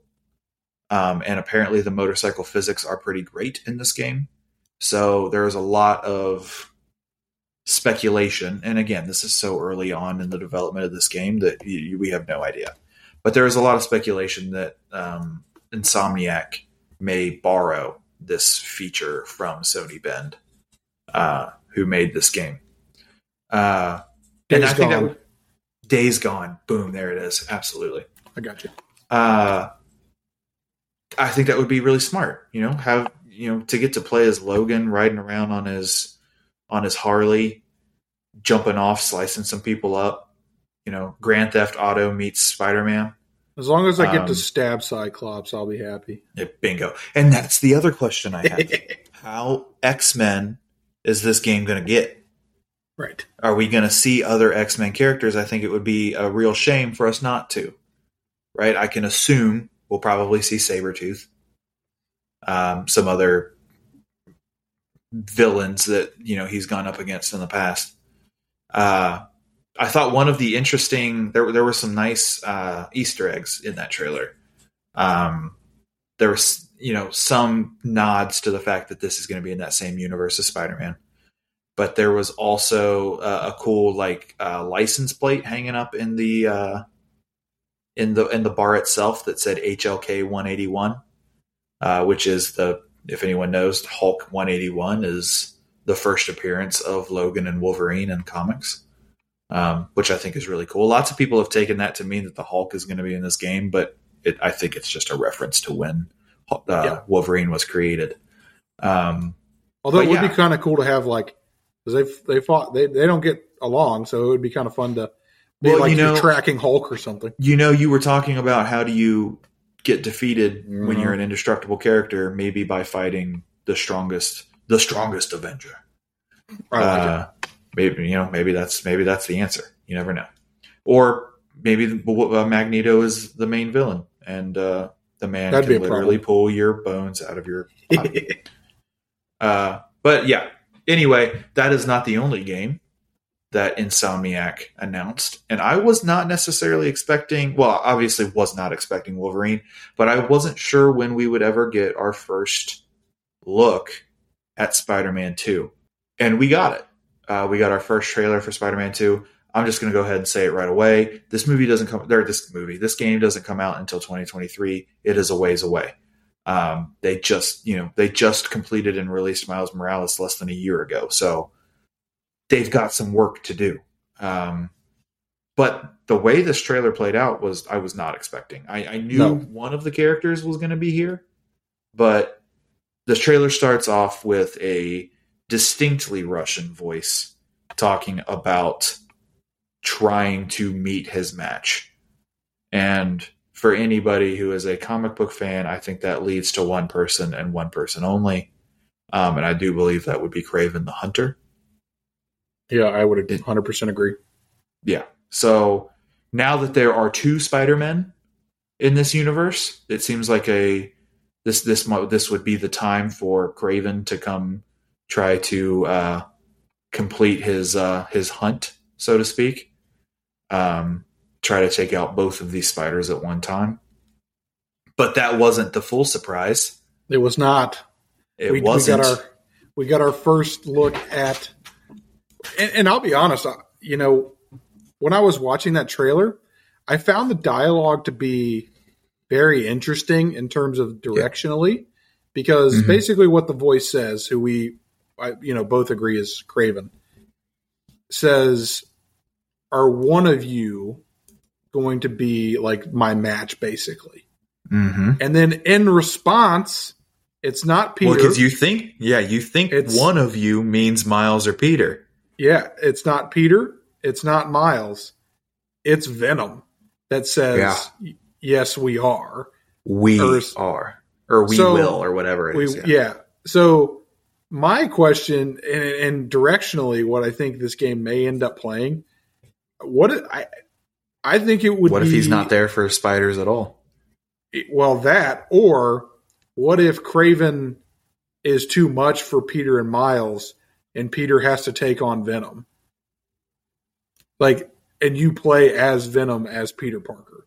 Like that would be like an all timer. Like my and and let's let's not get it twisted. These guys over there know what they're doing because Mhm. the the storyline between but by behind Spider Man is one of the best video game storylines. Like from an emotional Absolutely. and acted standpoint. yeah, Um, that Doc Ock scene at the end and then the Aunt May scene at the end are tragic. Um, Yeah. So I could very much see that being a possibility. Uh, you know, maybe Miles dies, unfortunately, or you know something bad happens where Peter has to take it on. Like I don't know. Well, I'm, I'm also thinking of another situation in which, you know, we've got this last hunt, right? Kraven is getting the better of them. So Peter dons the symbiote. Yep. It changes who he is as a person. What if at some point in this game you are Miles Morales trying to take down Peter Parker? Yep, I can see that too. And this is all being orchestrated through, you know, Kraven's last hunt. Or, you know, this is Kraven. This is all part of Kraven's plan to eliminate, you know, the Spider-Man or, and or Venom, right? I, I, I there, there's there's an infinite possibility. There are infinite possibilities for what could happen over the course of this, you know, most likely forty to fifty hour game. Um, but I, I just And and this is one of the things that obviously folks have been clamoring for. A lot of people were like, "Where is Venom in Spider Man in the first Spider Man game?" Mhm. obviously a character that you want to play against. And one of the things they kept telling us was, well, we've got to have content for Spider Man 2. yep, Um, and so not only did they give us Venom, but they brought in Tony Todd yeah, uh, to, to voice act Venom. And I it, honestly, like, I will take that three seconds of trailer over the entire Let There Be Carnage movie every bingo. freaking day of the week because Even the design of the awesome. character looks better. oh my god, it, it looks. I am so excited to get in there and play. Um, and I know it'll be a bitch because a lot of that, that fighting style was a bitch in the last game. Yeah, Um, so fighting Venom will be even more fun. So I Yeah. I was excited and ecstatic about the announcement, and I cannot wait. So, yeah, one of the we'll, we'll move on to what they ended their show with before we talk about what our what you know, what my favorite thing was. Mine too. Um, yes, so they ended it with the sequel to what is quite possibly a top three game ever made, in my opinion, and that is God of War Ragnarok. Um, not only did they show an extended cinematic and extended gameplay of this game, but they also afterwards confirmed that this is going to end the Norse storyline that they started just a game ago. So they aren't going to do what they they're not going to fall for that same mistake they made when they were tackling the Greek gods where they kind of drug the story on too long and the games kind of suffered for it. They're saying here, you know, Ragnarok is the end of the world, right? So this is the end of our story. Um and they show they show a really cool trailer. You get to see uh, your first look at Thor. Um, you Fat see Thor. your you, uh, your fat Thor. Yeah, absolutely. Um, you get to see another look at Freya again, who's obviously very pissed about what happened in the first game. Uh, sorry, spoilers for anybody who didn't play a game that's three or almost four years old. Um, you also get to, you get to see Tyr, the Norse god of war, which will which could create some cool situations considering the fact that even still currently, even though we're not in Greece anymore, Kratos ended that storyline as the Greek god of war. So you're you're looking at a confrontation between two gods of war, um, which is you know that brings a whole lot of really cool uh, scenarios. For anybody who doesn't know, I'm a huge fan of mythology, whether it be Greek or mostly Greek, but I do enjoy Norse mythology and Roman mythology as well. He was a, um, he was a, he was a mythology minor, folks. Like I sure was, and I love every I loved every second of it. Um, and then the trailer ends with our first look at, and I'm gonna I'm blanking on her name. I apologize. Um, it is a child roughly the same age as Atreus, who is um, Kratos' son, who at the end of the game, spoiler alert, here's three seconds to get away if you haven't played the four year old game, God of War. Atreus is the Greek god Loki. We learn that he is the son of obviously Kratos, and his mom is a frost was a frost giant, um, a Jotun. Um, so at the end of the game, we get a, a glimpse at a young girl. Um, and again, I'm blanking on the character name, but she is a the young Jotun that Loki ends up being with in Norse mythology, and they together, the two of them, um, have a few kids. One of them being Fenrir, the wolf, The wolf. who is uh, always attached to the story of Ragnarok. If for the if for those of you who don't know the mythology, um, and then they also gave birth to the world serpent, uh, Jormungandr, um, who we did already see in the game. So I assume they're changing that story a bit, obviously, um, which is fine. They changed some of the story in the original game too. Um, it'd be boring if they were just doing it one to one, right? Bingo. this game is going to be incredible. Period. It, there, there's not really any debate on that, in my opinion. Um, the action is going to be incredible. Um, the boss fights in the fir- in the I say the first game, even though it is a sequel to like five other games, but this, know what you the, the boss fights and the boss fights in the first game are unparalleled. Um, even in my opinion, to Spider-Man, which had excellent boss fights, but the God of War boss fights are just second to none. They're incredible. Um, so I am incredibly excited for this. This combined with Spider Man and Wolverine um, would sell a PlayStation to me on their own um, if it were not for this last game. But this game, announced. the, the the last game that they, or like, I don't think it was the last in terms of chronology. I wasn't it was actually it the live. first. It was actually Yeah. the first thing That's they announced. They opened with this darn announcement that just kind of blew me back in my seat right away. This by itself would sell me a PS5. Although I already kind of like want one, Right, but they one thousand percent. they are remaking Knights of the Old Republic for the PlayStation 5. Knights of the Old Republic was one of my favorite video games when I was a kid. Um, It's one of the best video games of all time. Period. The characters in there, you know, as we've talked about, I've got characters from this game getting tattooed on my arm in January. Bingo. So, like, I will play this game a gajillion hours forever and always. hmm Um, I'm ex- so excited to see what they can do with these new engines Yes. um, to, to update the looks. I hope they don't get too much away from the, you know, the strategy components of the game. Mhm. Um, Well, that, that's a that's that's something we should mention that this is a remake, not a remaster. It is two. There, this is a ground up remake of this game. Think about you know if we want to compare it to something, this is like what they've done with Resident Evil recently, where you're still getting the same story, right? Resident they did it for Resident Evil uh, two and three, right? Um, you're still getting the same story, but you're getting added features, maybe a little bit of added story, a whole new, whole, all new gameplay mechanics, all of that. But like Tanner said, they really do need to keep some of the strategy stuff in place. yeah, not, this doesn't need to be just like a slasher, right? Like, I, I don't, I Please don't, don't make it a slasher. right. As long as they stay with some of that strategic um, component, I think it'll be fine. I think, in my mind, I think it works best if they do kind of what we saw with the gameplay trailer for Midnight Suns. That Mhm. that's still like strategic kind of component to it.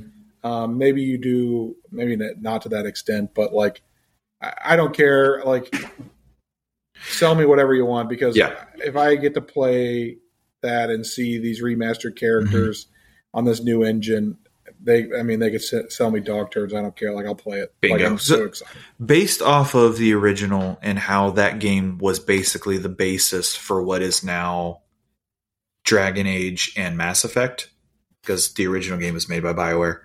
Um, I could see the gameplay being a mesh of those two games, which still have the action heavy mechanics like Mass Effect, but keeping that strategy based that both Mass Effect and Dragon Age both Yeah. have. Um, it is an um, it is an exclusive because it is being developed by Aspyr Studios, who was just who was um, acquired by PlayStation. That's why it is a PlayStation Studios game. When this acquisition first happened, Aspyr is known for doing remasters and remakes. It's what they it's what they're known. They they have proprietary technology that they've created that helps create absolutely incredible remasters and remakes. Um, when it first when that acquisition first happened, everyone thought that they would be taking what was made of Knights of the Old Republic 3, which was never released. They did start working on that game in the in you know back in the day. There a lots of people thought they would take that groundwork that was laid for that game and finish it and make a next generation Star Wars Knights of the Old Republic 3. I think that's still in the cards. Agreed. If this is successful, mm-hmm. there is no way on God's green earth that PlayStation will not continue to take advantage of an exclusivity deal with Lucasfilm and make nope. Star Wars exclusives for the PlayStation. And 100%. if you are PlayStation and you own Star Wars and Marvel, and you are putting out good games with both properties, you win. Yeah, I mean the only thing that they've got to say is still you know respawn out there with uh, Fallen Order. So right, but that's but that even still that one is not like that. it's not exclusive to Xbox. Right? No, no, you're right. You're right. Yeah, they're going everywhere. Right, and, and the same as Midnight Suns and Guardians of the Galaxy. Right, those are going to both consoles. Right, but you got to kill you your have, exclusives. If you're the only one making Knights of the Old Republic, and you're, you're the, if you're the only place to play that game and the only place to play Wolverine and Spider Man, yep, man, as much of a Halo and Xbox fan as I am, you win. PlayStation wins. Period. In my opinion, from it coming from a comic book podcast, right? You you win. Uh, 100 percent. So we'll we'll go from that uh, gaming matrix into the real matrix. Killing it. So we got our first look at the new trailer for uh, the the Matrix Resurrections. Uh, I, will be honest, like I was kind of confused. Um, the entire trailer, of the action looks good. Uh, Keanu's back, Trinity's back. Uh, we've got some young versions of some of Morpheus. I, I again, I'm not 100. percent To me, it seems, it seems like, like Morpheus, right? I, I, yeah, I mean, to me, that's what it has to. To me, what I'm guessing is happening here is that Trinity and Neo didn't actually die when they bombed the the, the central computer, the Matrix computers that put them right. back in the Matrix, um, and they're living in the Matrix now. Um, I, but I don't know. I, am confused. I'm interested. The action looks sweet. He's he's throwing freaking missiles around. He's the one. I, they they sold me. They didn't really have to do a whole lot, but like yeah, uh, it, it, you know, I I had this conversation. So for those of you who don't know, I'm a teacher. I I went and, and in class I like to you know talk with my students a little bit about things going on. Obviously, they're you know I've got students who are Marvel fans and whatnot. So I asked in class if anybody watched the Matrix trailer. Not only did nobody watch the Matrix trailer, a lot of my students did not know what the Matrix was. Yep. I think this movie could be a an excellent way to revitalize that franchise. Yeah. You're introducing because they they they're going to have to introduce the Matrix to a whole new generation of people who have never heard of the originals and and get them to go back on HBO Max and watch them again. Right. Because to me, I am sold on this. And I have seen one trailer. I don't need anything else. I'm good. I'll be in the theater day one. This is the first rated R movie I ever saw as a kid. I absolutely love all three movies. I know that's controversial to say, but I do love. Mm-hmm. I mean, the third one is clearly the worst one, but I do love all three movies. Um, I love the storyline. I love Morpheus. I love Keanu Reeves in general. Who doesn't love? You Keanu just Reeves. love bondage. Let's be honest. I mean, big time fan. Leather all day. Yeah, I'm but that is that that is a controversy that has come out of this trailer. Actually, um, there are some people who are claiming and possibly complaining. I don't know where you draw that line. That this trailer makes it look too clean. like not as grungy as the original Matrix movies are. I, I, I can see what they're saying, but also this felt wholly like the Matrix to me. Yeah, I mean, So- again, we haven't seen anything, so I'm not going to judge it on that. But Right. whatever. Um, I Yeah, like what i I'm- saw, I'm- and I'm and I'll go see it. So I'm sold. Yahya is an incredible actor. Can't wait to see him. Jessica Henwick, incredible actress, super attractive. Love her. Uh, and obviously, I'm always going to enjoy seeing Carrie Ann Moss and Keanu Reeves. So. Super excited. CGI looked incredible. Action looked incredible. Music in the trailer was great. Now, you know, whenever that that movie does drop, uh, I'll be deciding which pill to take. Yep, and I still, like I said, I still have no idea what's going on, but I'm interested. So we'll go from one thing that I have no idea what's going on into another that I have no idea what's going on in, and that is uh, the announcement of a Penguin spinoff uh, in the works at HBO Max. Um, this is going to be the Colin Farrell uh, version of Penguin, but Colin Farrell has not been uh, confirmed to return as the Penguin, so I don't know what the hell they're doing. Um, it's very clear to me that they're trying to build that uh, universe Right. uh, with because they're doing the the Gotham PD show as well in that universe.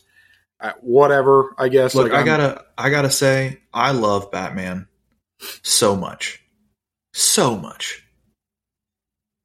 I don't care about this. no, no. Gotham PD, I'll, I'll be there for. This Did penguin, we already get a penguin? Like, I've story seen Penguin, Gotham? I've seen Like, God, Penguin dude. enough, guys. yeah, I'm with you. I've seen him enough. I'm with you. I was really, really down for the fact that he was only supposed to be in this movie for a very short amount of time. Um, I, I don't care. I mean, will I Sorry. watch it? Yeah. Oh watch it, yeah, but one thousand percent. I don't understand how you can have a penguin, the Colin Farrell penguin, without having Colin Farrell in it. But apparently we without Batman. that. Yeah, but whatever. So there's that. Just just a bit of news for you. All right. So also on TV, um, this is for more generalized comic book fans, I think, um, heading into the realm of indie comics. Um, Y: The Last Man, the live action adaptation of one of the greatest comics ever written, uh, premiered on Hulu slash FX. I don't know how that dichotomy works, um, where it premiered first, but it is on Hulu and it is also on FX. So it premiered to a 68% on Rotten Tomatoes. I will be honest, I haven't checked this out yet. I know they debuted the first three episodes. Um, I'm kind of scared to watch this. I did read this comic, um, and it is genuinely one of the best comics ever written. Um, so I that makes me nervous to watch any adaptation of something that incredible. Um, but I probably will at some point give this a watch. Yeah, I'll wait for you to give me the review, or if any of our listeners want to let us know what they thought. If they give me a thumbs up, I might check it out. But um, For the Yeah. time being, please go read Y: The Last Man. It is Yeah. an incredible comic. so something that I like know very little about to something that I know a lot about and can't wait for. Uh, Knives Out Two yeah. has wrapped filming, and I don't know that there's a movie that I'm more excited for. Uh, Feed it to me. outside of the outside of the comic verse um, than than this. Uh, that is Knives Out. The original is one of my favorite movies of all time. Yep. Uh, Rian Johnson is a genius.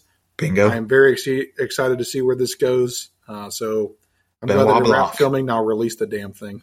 yep. Netflix, listen up. Put this on. Put this up immediately. And for those of you who don't know, this will be a Netflix movie. Netflix made this deal for the sequels. This will go straight to Netflix. A ton of money. a Um, ton of uh, and everyone involved in that deal made a ton of money. So um, good for those people. Now give me content. Bingo. So another Netflix uh, exclusive. Um, we're getting a Tomb Raider anime series, um, which interestingly takes place after the recent trilogy of games, which are very good. Um, if you haven't played those, definitely check them out. Um, the gameplay in them is incredible. The storylines are very good. Um, and the voice acting is very good, which leads us into what is the biggest part of this news. Um, in the games, Tomb Raider is very famously portrayed by Camilla Luddington, who um, is or was one of the main characters of Grey's Anatomy for a very long time. That is how she kind of became famous. Is through that show. Um, but she does an excellent job as Laura Croft in this game, and she's actually, I mean, she's become a definitive voice for that character. Um, but the Netflix series has decided to go the route of Hayley Atwell, who, again, amazing actress. Um, I can't fault them for going for Hayley Atwell because she's awesome. But it, I do find it weird that they wouldn't just go with the actress who made these three games and would probably have cost less. Right. Or like, because allegedly we're getting a, a well, I, I, don't know where that stands now, but I thought we were getting a sequel to the uh, Alicia Vikander movie as we well. Are. Um, so I don't know why you wouldn't just cast her if right. you're going to cast somebody other than the voice talent you've already got. Because that um, movie was very clearly taking um, yeah. liberties from that first Tomb Raider uh-huh. game and that series. Yeah, I mean, good for Hayley Atwell. Uh, yeah. I'll, I'll, definitely watch it. It just seems like a bizarre cast to me. I love but, Tomb Raider, so like like you said, I'll I'll watch it. I love those those new those newer uh, Crystal Dynamics um, Tomb Raider games. So sign me up.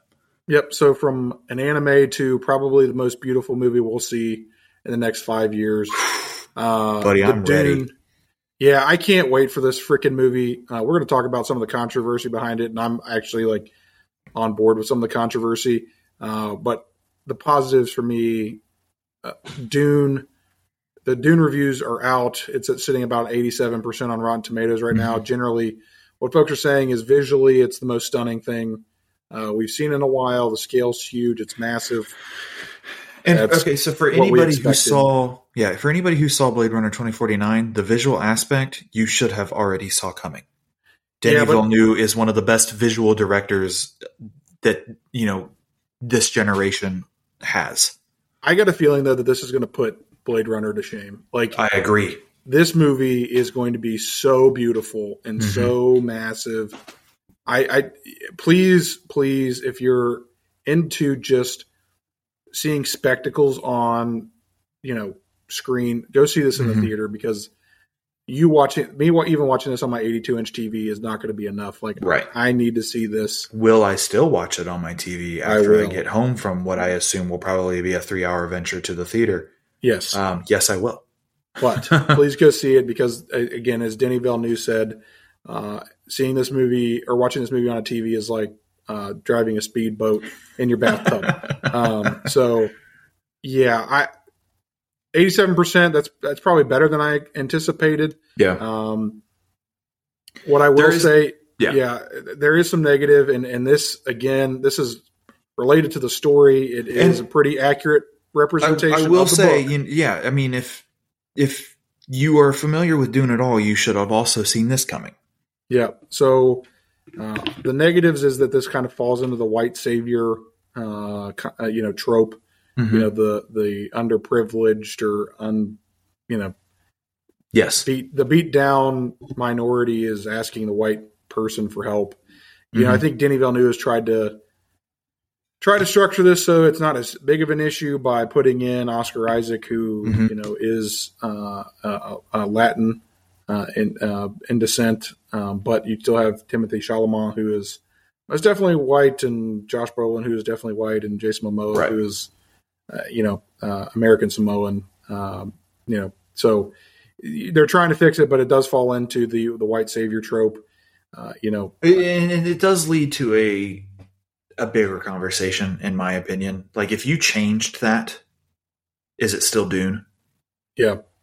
So I, I, think we have to be aware of the fine line between being ignorant and being truthful to the source material. There, there is a fine line there. Denis Villeneuve is not the guy that is going to change the source material. He's going to adapt it the way he saw fit. And as a man of color, like he is, I will accept whatever interpretation he decided to go with. Um, but just know that you know, if you're seeing that white savior trope in the movie, it is because that is that is the book. It is. Um, this is the, the, the, he's he's you know Frank Herbert. That was what he wrote. Um, was you know the the story itself is about you know the white savior, right? Um, and we see that trope time and time again. I mean, It's unfortunate. back, you know, it is unfortunate. 100% it is. But, you know, it is the source material. So, like, what do you change? Yeah, you I know, think would the- it have? It wouldn't have changed the trope if if you made Timothy Chalamet's character a person of color, regardless of their of their heritage. The trope is still there. Yep. Right. It's still the privileged coming to the aid of the of of the disadvantaged. Right. In some way. yeah, I think the, the the broader conversation is is this a story we need? Right? Like right. Under, like understanding that we've made the choice that we're making this movie, I, I agree with you. I think for me the question is, do we need to adapt this if this is what the story Mhm. is? And that is a broader conversation. I'm excited for this because I want to see the the spectacle that it's going to be, Mhm. and I think that's why they wanted to do it. Mhm. Um, but I do have I There I are what- reservations to Yeah. this for sure. there 100. percent I'm I have some reservations, and and again, it's just more of a question of is this a story we need right now? Right. Um, uh, you know, I, I'll leave that up for debate. I mean, I'm going to go Because see this because I you I'm know- excited, but I, I've, I'm with I've talked about this with my students too. That, that just the idea of the white savior is integral to our history, right? So I don't necessarily want to spin it this way, but understanding the story of the white savior is something everyone should should do. And if this is how you learn that that, that this trope exists, then fine. Learn Yeah. it through learn it through Dune. it's a learn it to get rid of it, right? Correct. It's The- not a learn it to get more of it. maybe and maybe we spin it the maybe we spin it a different way because again the the white savior trope you know is i mean that that is european settlement and Right. and and and and uh i mean that's that's that's what this is right Like, because I mean, look at something brought- like Avatar. exactly it's the same thing That is a trope of you know the white savior, and we're getting four more of those movies. right and and it's to me i hope that there's a spin on it that like that And that, I that, yeah, that, that it is the white savior, but it's not like that. It's spun in a way that it's not that they solve all the problems because again, right? The the white savior is the mentality we had when we that that founded imperialism, right? right, And and then we've come to realize over the the course of history that you know civilization that we implanted may not have been uh, you know the the the best. definitely wasn't. Uh, so so maybe there's some maybe there's some messaging in there again it, it's unfortunate that we still have these stories that are being told i think um and I, I and you know this is not going to be you know regard uh, without some sort of catastrophic failure of this film. This isn't the only one we're getting. Yeah. I would not put it past Denny Villeneuve for that spin to take place in the subsequent end of this story. You know, the the, the you know that this this portion might be the white savior, but the maybe he does spin the story down the line and has that plan already. Yeah, do, and- do I know that for sure? Absolutely not. I am and again this is a person of this is a person of color taking on a Yes. a, a trope um that is that is you know racial in nature so Mhm. I, I can't imagine that he took this on without understanding what it was exactly. I can't imagine that he took it on without being you know receptive to Mhm. you know potential changes that he would have to make or you know doing things that he needed to do to address that trope Mhm. um, i'm interested to see how they do it that's my that has been my concern since i've seen the trailer Yeah. um, it is carried through uh, so and i'm interested a- to see an they take it. incredibly valid concern that anyone should have. But Um, i'm still going to again, go see none it, of this but- also none of this to take away from any of the actors that are in it. no Um, you know, Josh Brolin is a credible actor. Timothy Chalamet is an incredible actor. Um, from the things I've seen him in, you know, all of these people are incredible actors. But you know, this trope is there, and everyone, every prospective viewer of this film should understand that. In my opinion, be aware of it and should at least come out of the Focus on- movie yeah. understanding understanding be, be aware of it and figure out how we can do better Bingo. Yep. On to uh, hoping that people will do and be better. Um, we will we will move into a pseudo review of Ted Lasso. We're just going to kind of catch up everybody with Ted Lasso. I only have a couple things to say about Ted Lasso, and that is fuck Nate. Um, Yeah. I'm done with Nate. Get him out of here. Yeah, I'll be honest. Like, I know a lot of people criticize Ted Lasso for being too too light, too happy. Uh, the last few weeks, uh, that has not been the case. No, Uh, absolutely not. they have taken on some very serious topics, uh, mental health topics. Yep. Some some very tough issues, and and in typical Ted fashion, they walk out uh, it, smelling like roses. They deal with it all beautifully. I Yep. would like for them to start building me back up a little bit. They've kind of torn Yes, me please. down. Uh, Yeah. you know, I, I hate seeing Ted sad. Um, but yeah, I'm with Ian. I I used to think Jamie was an irredeemable character, but they've kind of fixed that for me. And, Yes, they did. uh, I, I don't know that you can redeem Nate at this point for me. Uh, Yeah. He is, and I know it's intentional. He's the worst. I freaking hate him. I don't want to see him on the screen anymore. He drives me nuts. Bingo. Um, even just seeing him pisses me off Bingo. he's a two faced little twat. Um, I love everything uh, coming out of your mouth right now. so yeah, Ted, build me back up. Fire Nate. Uh, But also happy. go watch Ted you. Lasso because it's even though it's been sad, it's been incredible. Yeah, no, I think that's my. I hope that was I wasn't communicating it. It's still great. um, it's just they're taking on a little more, uh, a little more mature topics, and they're doing it in, in the typical Ted way. Um, and I think it's important. Uh, I think each of the issues has merit, and they're dealing with it and and and making it Ted Lasso. And I, I love the writing so far this season. Everything they're doing has been great. Uh, you know, I don't think I'd give anything below probably an eight on any of the Mhm. episodes. A couple of them, you know, were tens for me. Yeah. Uh, the Rainbow episode is the best. I think might be my favorite episode of television uh, of all time. Uh, you know, it, it's it's a great show. It's just they're going through a rough patch right now. Uh, Jason Sudeikis said it was going to be like uh, Empire Strikes Empire Back, and I think Back, we're right yeah. in the middle of that right now. So I'm ready Yeah. for them to start building me back up. A little you know bit. the the Rebel Alliance did win in the end, so I'm- Exactly. I'm- Ted Lasso's coming back. Um, yes, Let's move on to something that we have. I feel like I've been talking about this movie for like nine years now because it just still have hasn't come out, and apparently we're going to be talking about it for a long time um, because that's how long we're going to be sitting in the theater watching it. Yeah. Um, no Time to Die. The runtime was released for this.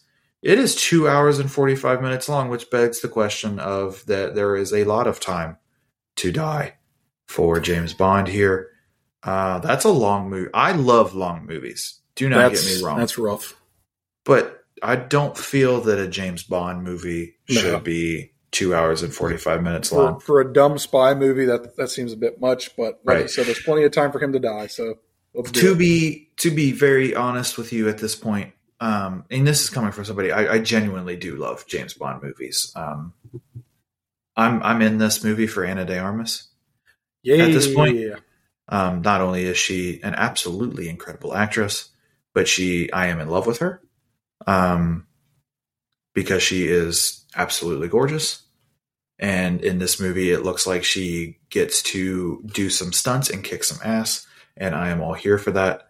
Um, I do not care what Daniel Craig does in his final outing because he is on his way out anyway.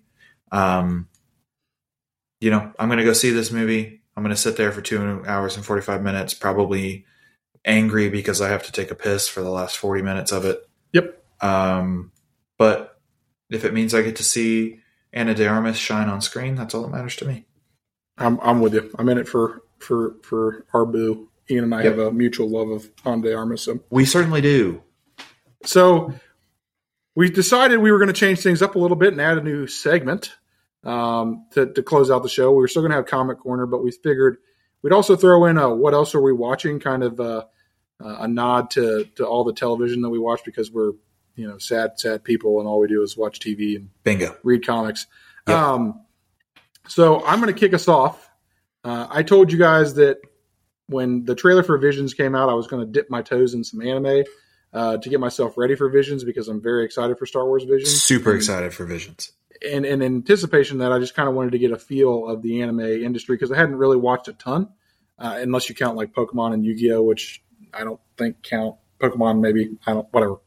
Uh, I'm not going to get into an anime debate because I'm new to it and you know, I Yeah, I honestly couldn't tell you either because I mean, No. I, I think there are people who consider Avatar and Korra to be anime as well. Which I mean, if that's Mm. true, then I love anime. Right. Yeah, I love both those shows. I know I don't like Korra. Korra sucks. Fuck, fuck her. She's the worst. Show's terrible. Avatar's great. Um, but anywho, so I did take my first foray into uh, anime, um, and I decided what better place to start than My Hero Academia. I started My Hero Academia like two weeks ago, and I am officially caught up to where I am watching the episodes as they come up. So that's 110 episodes in about two weeks. Um, I freaking love My Hero Academia. Um, it is if you if anybody's into X Men and, and Ian and I've had this conversation because Ian said he's tried to watch it, wasn't a big fan. Um, to me, Which is I- crazy because I love X Men. Right. Uh, My Hero Academia is pretty much like a, a spinoff of X Men. Uh, everybody has like a, an ability that they call quirks, and uh, you get to see the manifestation of that. And there's, it, if anybody wants a foray into anime, I can't recommend My Hero Academia enough. Um, it is pretty light to start, um, but the most recent episode, which came out this weekend, is one of the darkest, most disturbing things I've ever watched in my life. Um, Beautiful. That's what I and like. so they're they're kind of getting into yeah the most recent few episodes they've tur- they've deemed them my villain academia um which has been a lot of fun to watch um so if anybody's looking for a foray or you know just looking for a new anime show uh, i can't recommend my hero enough i loved it uh, like i said it's got x-men elements it's uh you know all about uh, a, a, kid who is born with nothing uh being gifted something because of his uh, you know his heart and his willingness and then him learning to live with power that has been passed on to him and that that you know he's trying to control for the betterment of of society. And so it's uh it's a powerful story. It's it's great. I love every second It's of a it. tale as old as time. um and like i said obviously i burned through 110 yeah i mean it's 110 episodes that i burned through in like two and a half weeks so uh you can tell where my feelings on that um in addition, I since I got caught up with My Hero Academia, I was like, well, let's try something else. Um, I well, I've watched the first two episodes of Demon Slayer, um, which again is a, a, a an anime series that has one season. I, so back up, My Hero's got five seasons. They're on their fifth season right now, I think. Um, uh, Demon Slayer has one full season. I'm two episodes in. I'm very intrigued. The animation's beautiful. Um, I'll obviously keep watching it and let you guys know what my final thoughts are, but uh, it has my attention. It's dark. It's uh, very. It's it's a little different. I haven't got to some of the the characters that I know a lot of people are familiar with with Demon Slayer uh, at this point, so I haven't you know can't full full full thought on it. But uh, I'm really enjoying what I've seen the first two episodes, and I will report back uh, as we Mhm. as we continue to go here. Yeah. So so overall, my Yeah, anime it- experience has been good. I gotta say, you know, when you know, just talking about, you know, I'm, I'm a teacher, so I, I spend my time talking to children. Uh, kids love anime right now. It's what it's what they're into. It's what all my kids are watching. You know, I've got plenty of kids who absolutely love My Hero Academia. I, I, I will preface this: I have nothing against anime. There are plenty of animes that I've watched that I have enjoyed. I do not understand why I cannot get into My Hero Academia. Um, but for First some season's a reason, little slow. I, and it, like, maybe I just need to rough. power through. Maybe that's Yeah. what I need to do. There's a lot of crying. I just can't get through. I can't get into that one for some reason. I do love Cowboy Bebop. You know, it's one of those shows that I wish would have continued. You know, it, it kind of spurred this modern, uh, maybe renaissance of of anime series. Um, and you know, there are plenty of other anime films that I've loved. Ghost in the Shell being one of my favorites. Um, but you know, there's plenty of them out there that I do like. Um, and I, I like Tanner. I would like to possibly dip my toe into some more as well. This is an area of the nerddom that I am not well versed in, and that irritates me because I am at least decently versed in a lot of, in most of the other areas. So um, I'd like to be well versed in this as well. Uh, but one of the things that I watched recently, because I finally got around to it, um, is the new Witcher animated film on Netflix. um, that follows Vesemir. So, for anybody who doesn't know, Vesemir is the Witcher that we will see in Witcher season two, who trained uh, Geralt of Rivia, um, Henry Cavill's character. For those of you who haven't, who don't know too much about it, um, I really liked it. Um, it wasn't, you know, it's not the greatest thing I've ever seen. Um, it's not the best story I've ever seen, but you know, it it gave us that. It gave me, you know, somebody who is a huge Witcher fan. I have a Witcher tattoo on my arm. I love, I love The Witcher. Um, it gave, you know, it, it it gave me that little fix I needed in between, uh, my re- my most recent playthrough of of Witcher three and uh, this next season of the live action Witcher that we're getting uh, relatively soon. Um, the action was cool. The monsters were cool. It was bloody. It was gory. Um, the magic was all really cool. Um, you know, what else could you want from The Witcher? I, I, I liked it. Yeah, I mean, I, I watched this a couple weeks ago. Um, I, I enjoyed it. It it was a little. I did. I'll say I didn't enjoy it as much as I did like My Hero Right. or Yeah. uh, Demon Slayer so far, Yeah. but uh, it was a solid intro. I think it's it'll be good to play. Um, you know, with The Witcher, and so um, you know, I'm excited. It was good. I'm now Yeah. I'm more excited for Witcher two, and I'll probably watch them all as we in get terms of back here, in terms so. of uh, Netflix animated stuff, yeah, um, it's very good. But if anyone is looking for something on Netflix that is animated, the Netflix original, um, I'm not sure if you consider this anime or not. Um, I don't. I don't know. Um, it uh, Castlevania is what it's called. Um, it's on Netflix. Uh, it is uh, based on the video game Castlevania, right? You, it, which is a side scroller. You, you know, you heard of the term Metroidvania. Um, that is a particular style of game that both Metroid and Castlevania uh, created. Right, it's the basis for this uh, for that style of game. Um, that's on my that's next on my list. I think yeah, it and that, or, it's that or Attack on Titan. Haven't yeah. Said it yet. I, again, Attack on Attack on Titan is another one I try. I've tried. I, I just can't. I think the Titans just freak me out too much. That's fair. Um, but the show is really good. You know, it follows you know a traditional Castlevania like story with um, Dracula and those types of characters, vampires, monsters, all of that. Um, but you know, this isn't the only thing that we we haven't just been watching anime stuff. I have been dipping my toe into a couple of uh, Hulu originals. Um, one of which is very surprising to me. Uh, I started watching the show Only Murders in the Building, uh, which is Steve Martin, uh, Selena Gomez, um, and a, a slew of other NBC slash Saturday Night Live uh, regulars. Um, and it is basically a real, the real version of a murder podcast, right? Murder podcasts are stupid popular right now. Everyone is listening to murder podcasts. So it basically follows these three guys, uh, Martin Short, Steve Martin, and Selena Gomez, these three people who are die-hard fans of a particular murder podcast, which is coincidentally run by Tina Fey. Uh, hilarious to see her again. Um, but at the same time, a murder occurs in their building. And so it becomes this show about these three people who, because they've listened to murder podcasts, they think they can solve this actual murder that occurred in their building. So they decide to investigate. And while they are investigating this murder, they are going to create their own murder podcast. Um, Okay. Steve Martin and Martin Short are absolutely hilarious in it, as they always are. Um, and some very, it was a huge surprise to me just simply because I hadn't seen her act much before. But Selena Gomez is very good in it as well. She is kind of the dry humor to their eccentric humor, and I think it plays extreme. They play extremely well off of each other, which is a huge surprise to me. Um, if you haven't checked this out, you should. It is very funny. I think there are four episodes available right now. Um, they dropped the first three, then they're doing week to week.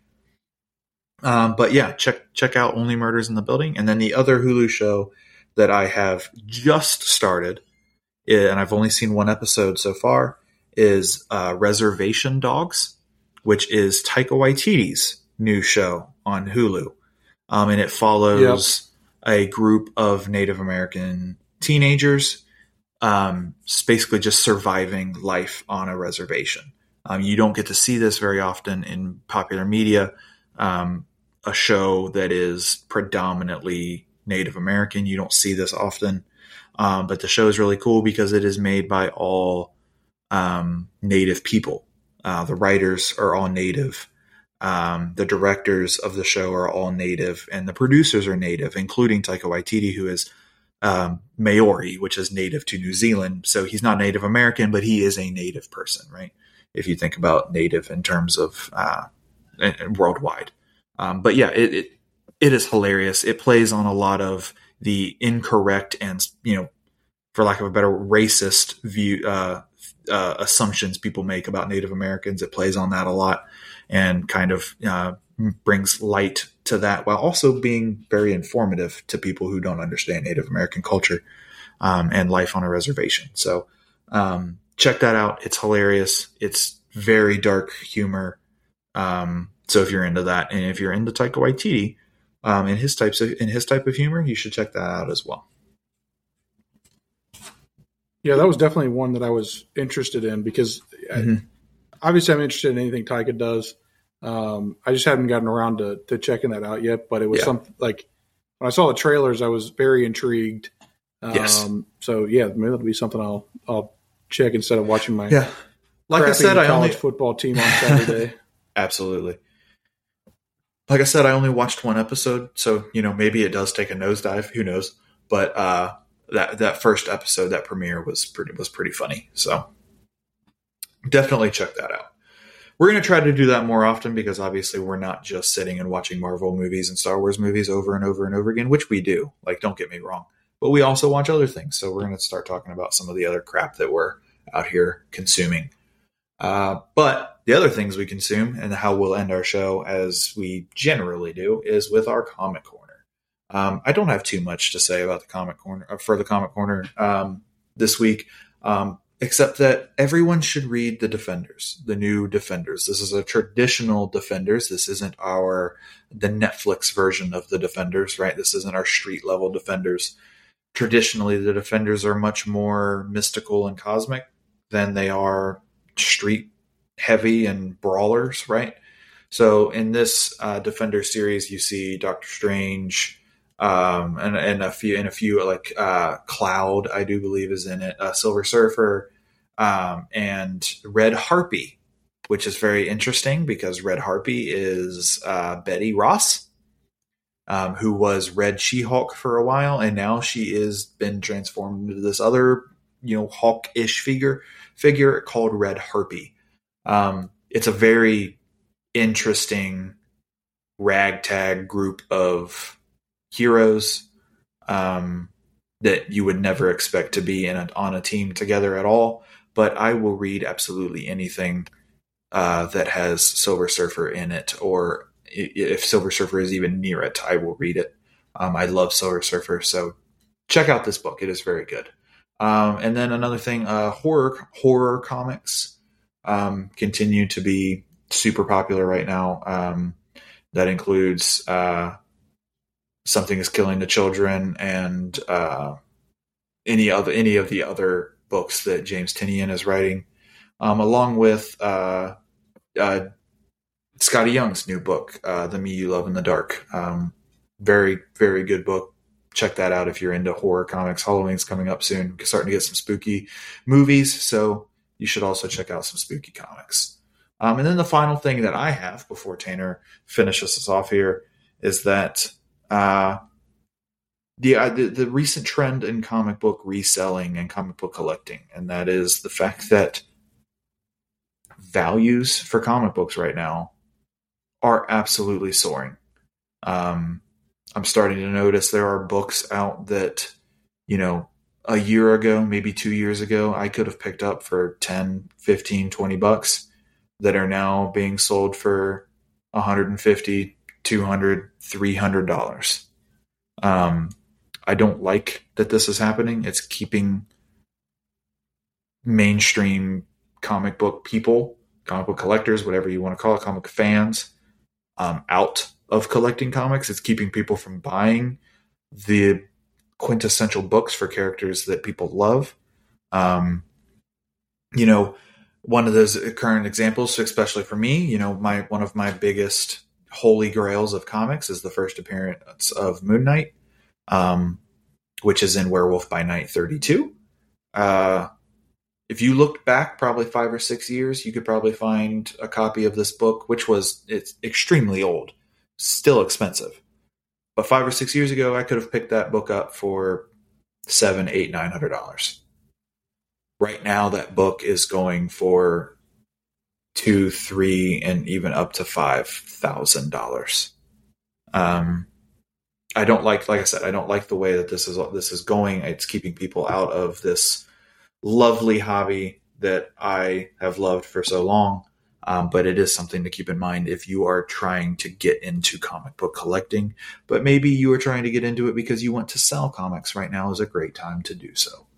Um, but yeah, I'll or hand if it over to got a Tanner. few laying around the, yeah, if you got a few laying around the house, you might want to uh, check the the pricing Yes. app to see if Yes, you if you have if you have some Uh, books you I- never thought would be worth anything, you might want to check again. Yeah. Uh, yeah. I, I mean, that's just right now. I don't. This the secondary market that eBay's created, not only in like comic books, but video games and Toys, collectibles generally. Yeah. I mean, yeah. I mean, I, I at one point in my life, I owned like somewhere in the neighborhood of thirty five hundred Funkos. Yeah, Um, I've since reduced that to about two thousand. Uh, I saw. I, I I had an rid of. extensive collection as Um, well that I uh, also sold. Yeah, so uh, I never, I'll, I'll, I'll be the, I never bought Funkos to sell. Um, Right. I bought them because I, I enjoyed collecting and I and I liked them. At some point. I realized I have way too many of these, and I just started. Uh, yeah, the hunt became less fun because they were easy to get, um, Yeah, uh, and and I just realized that I was spending too much money on them, so I started hawking them off. Um, and and I, uh, you know, I made my money, but that's just because of the way uh, things are going right now. And it's the same Mhm. thing with the PS5s and and all the new gaming consoles. It just it, it's an unfortunate circumstance because uh, none of these retailers have enough balls to like step up and um, do anything stop about the it. Yep. Um, so that's just the world we're living in. Uh, again, if you're a comic, if you're a historical comic collector and you you need a few bucks, you may want to check your collection because there might be something out there for you. Um, Yep. You know, I've, I've I've I've got a couple that I sent over to my buddy Ian there uh, to to get graded for me. So uh, I, I I'm with you. Um, yeah, I'll close the show. Just give you a, a, a kind of an update of where I am uh, with with Shang Chi, uh, the new series going on. I just actually got the the newest uh, newest book shipped to me from Midtown. So shout out to my friends at Midtown for catching me up. Um, I've really enjoyed the story so far. It's it's a basically a story that picks up after uh, Shang has taken over the criminal organization from his father, and his young sister um, is is kind of joining them. She has uh, been with uh, their father for a while. He's not uh, the Mandarin in this book. Um, he's just a, a leader of a criminal underground uh, empire. Yeah, they He's not- can't. They can't do what his real father was. Thankfully. Yeah. Um, so basically, it picks up. He's decided he's going to take on the mantle uh, of the leader of the organization, and uh, you know, be with his sister, who is like a basically a borderline serial killer. Like she's like a she's like Hit Girl, basically. Um, if you're if you're familiar with Kick Ass, um, uh, that's that's kind of the role she plays. Um, it's it's pretty good. It's it's kind of picked up. Uh, we've got a few interactions with uh, Peter Parker uh, Ooh, okay. and Spider Man, so that's been pretty good. Uh, the book overall, you know, it, um, it, I I've enjoyed it. It's not like obviously the best run that I've ever read. I think the Eternals run that's going on right now is is complicated as it is. I've, I've really enjoyed, but uh, you know, if you want to you want to get kind of a spin on again it's not one to one to the movie but it does kind of give you a feel for that dynamic and i think possibly where we're heading with uh, shang's sister and the future with uh, you know w- with what's going on there uh, not to spoil anything but um, i think it that would give you some insight into you know maybe some potential uh, some potential motivations that maybe weren't as communicated in in, in the movie, uh, and kind of the things she's looking to do. So uh, I think it's a good it's a good pick me up, uh, kind of palate cleanser. It's not very heavy, but it's a it's a, it's an it's it's an interesting it's an interesting read. So if you're looking Sold. for uh, something to something to run in parallel with with the Shang Chi because you're coming off that high, I can't you know definitely check it out. Absolutely, I can't recommend reading comics in general anymore. Anyway, so uh, read comics. If you're not reading comics, go read Dune. Read something. Yeah. Uh, that concludes our show for the day. Um, oh, we ran a bit long, but we had a lot to cover since you know life has gotten in the way and we haven't been able to record um, as we usually do. Um, so I hope you enjoyed this episode. Look out later this week for our Shang-Chi deep dive. We are going to get into the nitty gritty on this film. We are going to spoil the living hell out of it. And we are going to talk about some things to come uh, for the MCU uh, based off of that film. So, uh, this was New and Nerdworthy. This is your week in review. We'll see you later this week. This is Ian. This is Tanner. If you guys have anything uh, you want to talk about or just catch up with us, feel free to hit up hit us up in our social medias at in Nerdworthy on Instagram and Twitter. You know, we're always we always love the feedback. So if you got anything or want to hear us talk about anything specific, let us know and we'll hit you back up. So exactly. thanks guys and we'll we'll talk later this week. All right. See you everybody.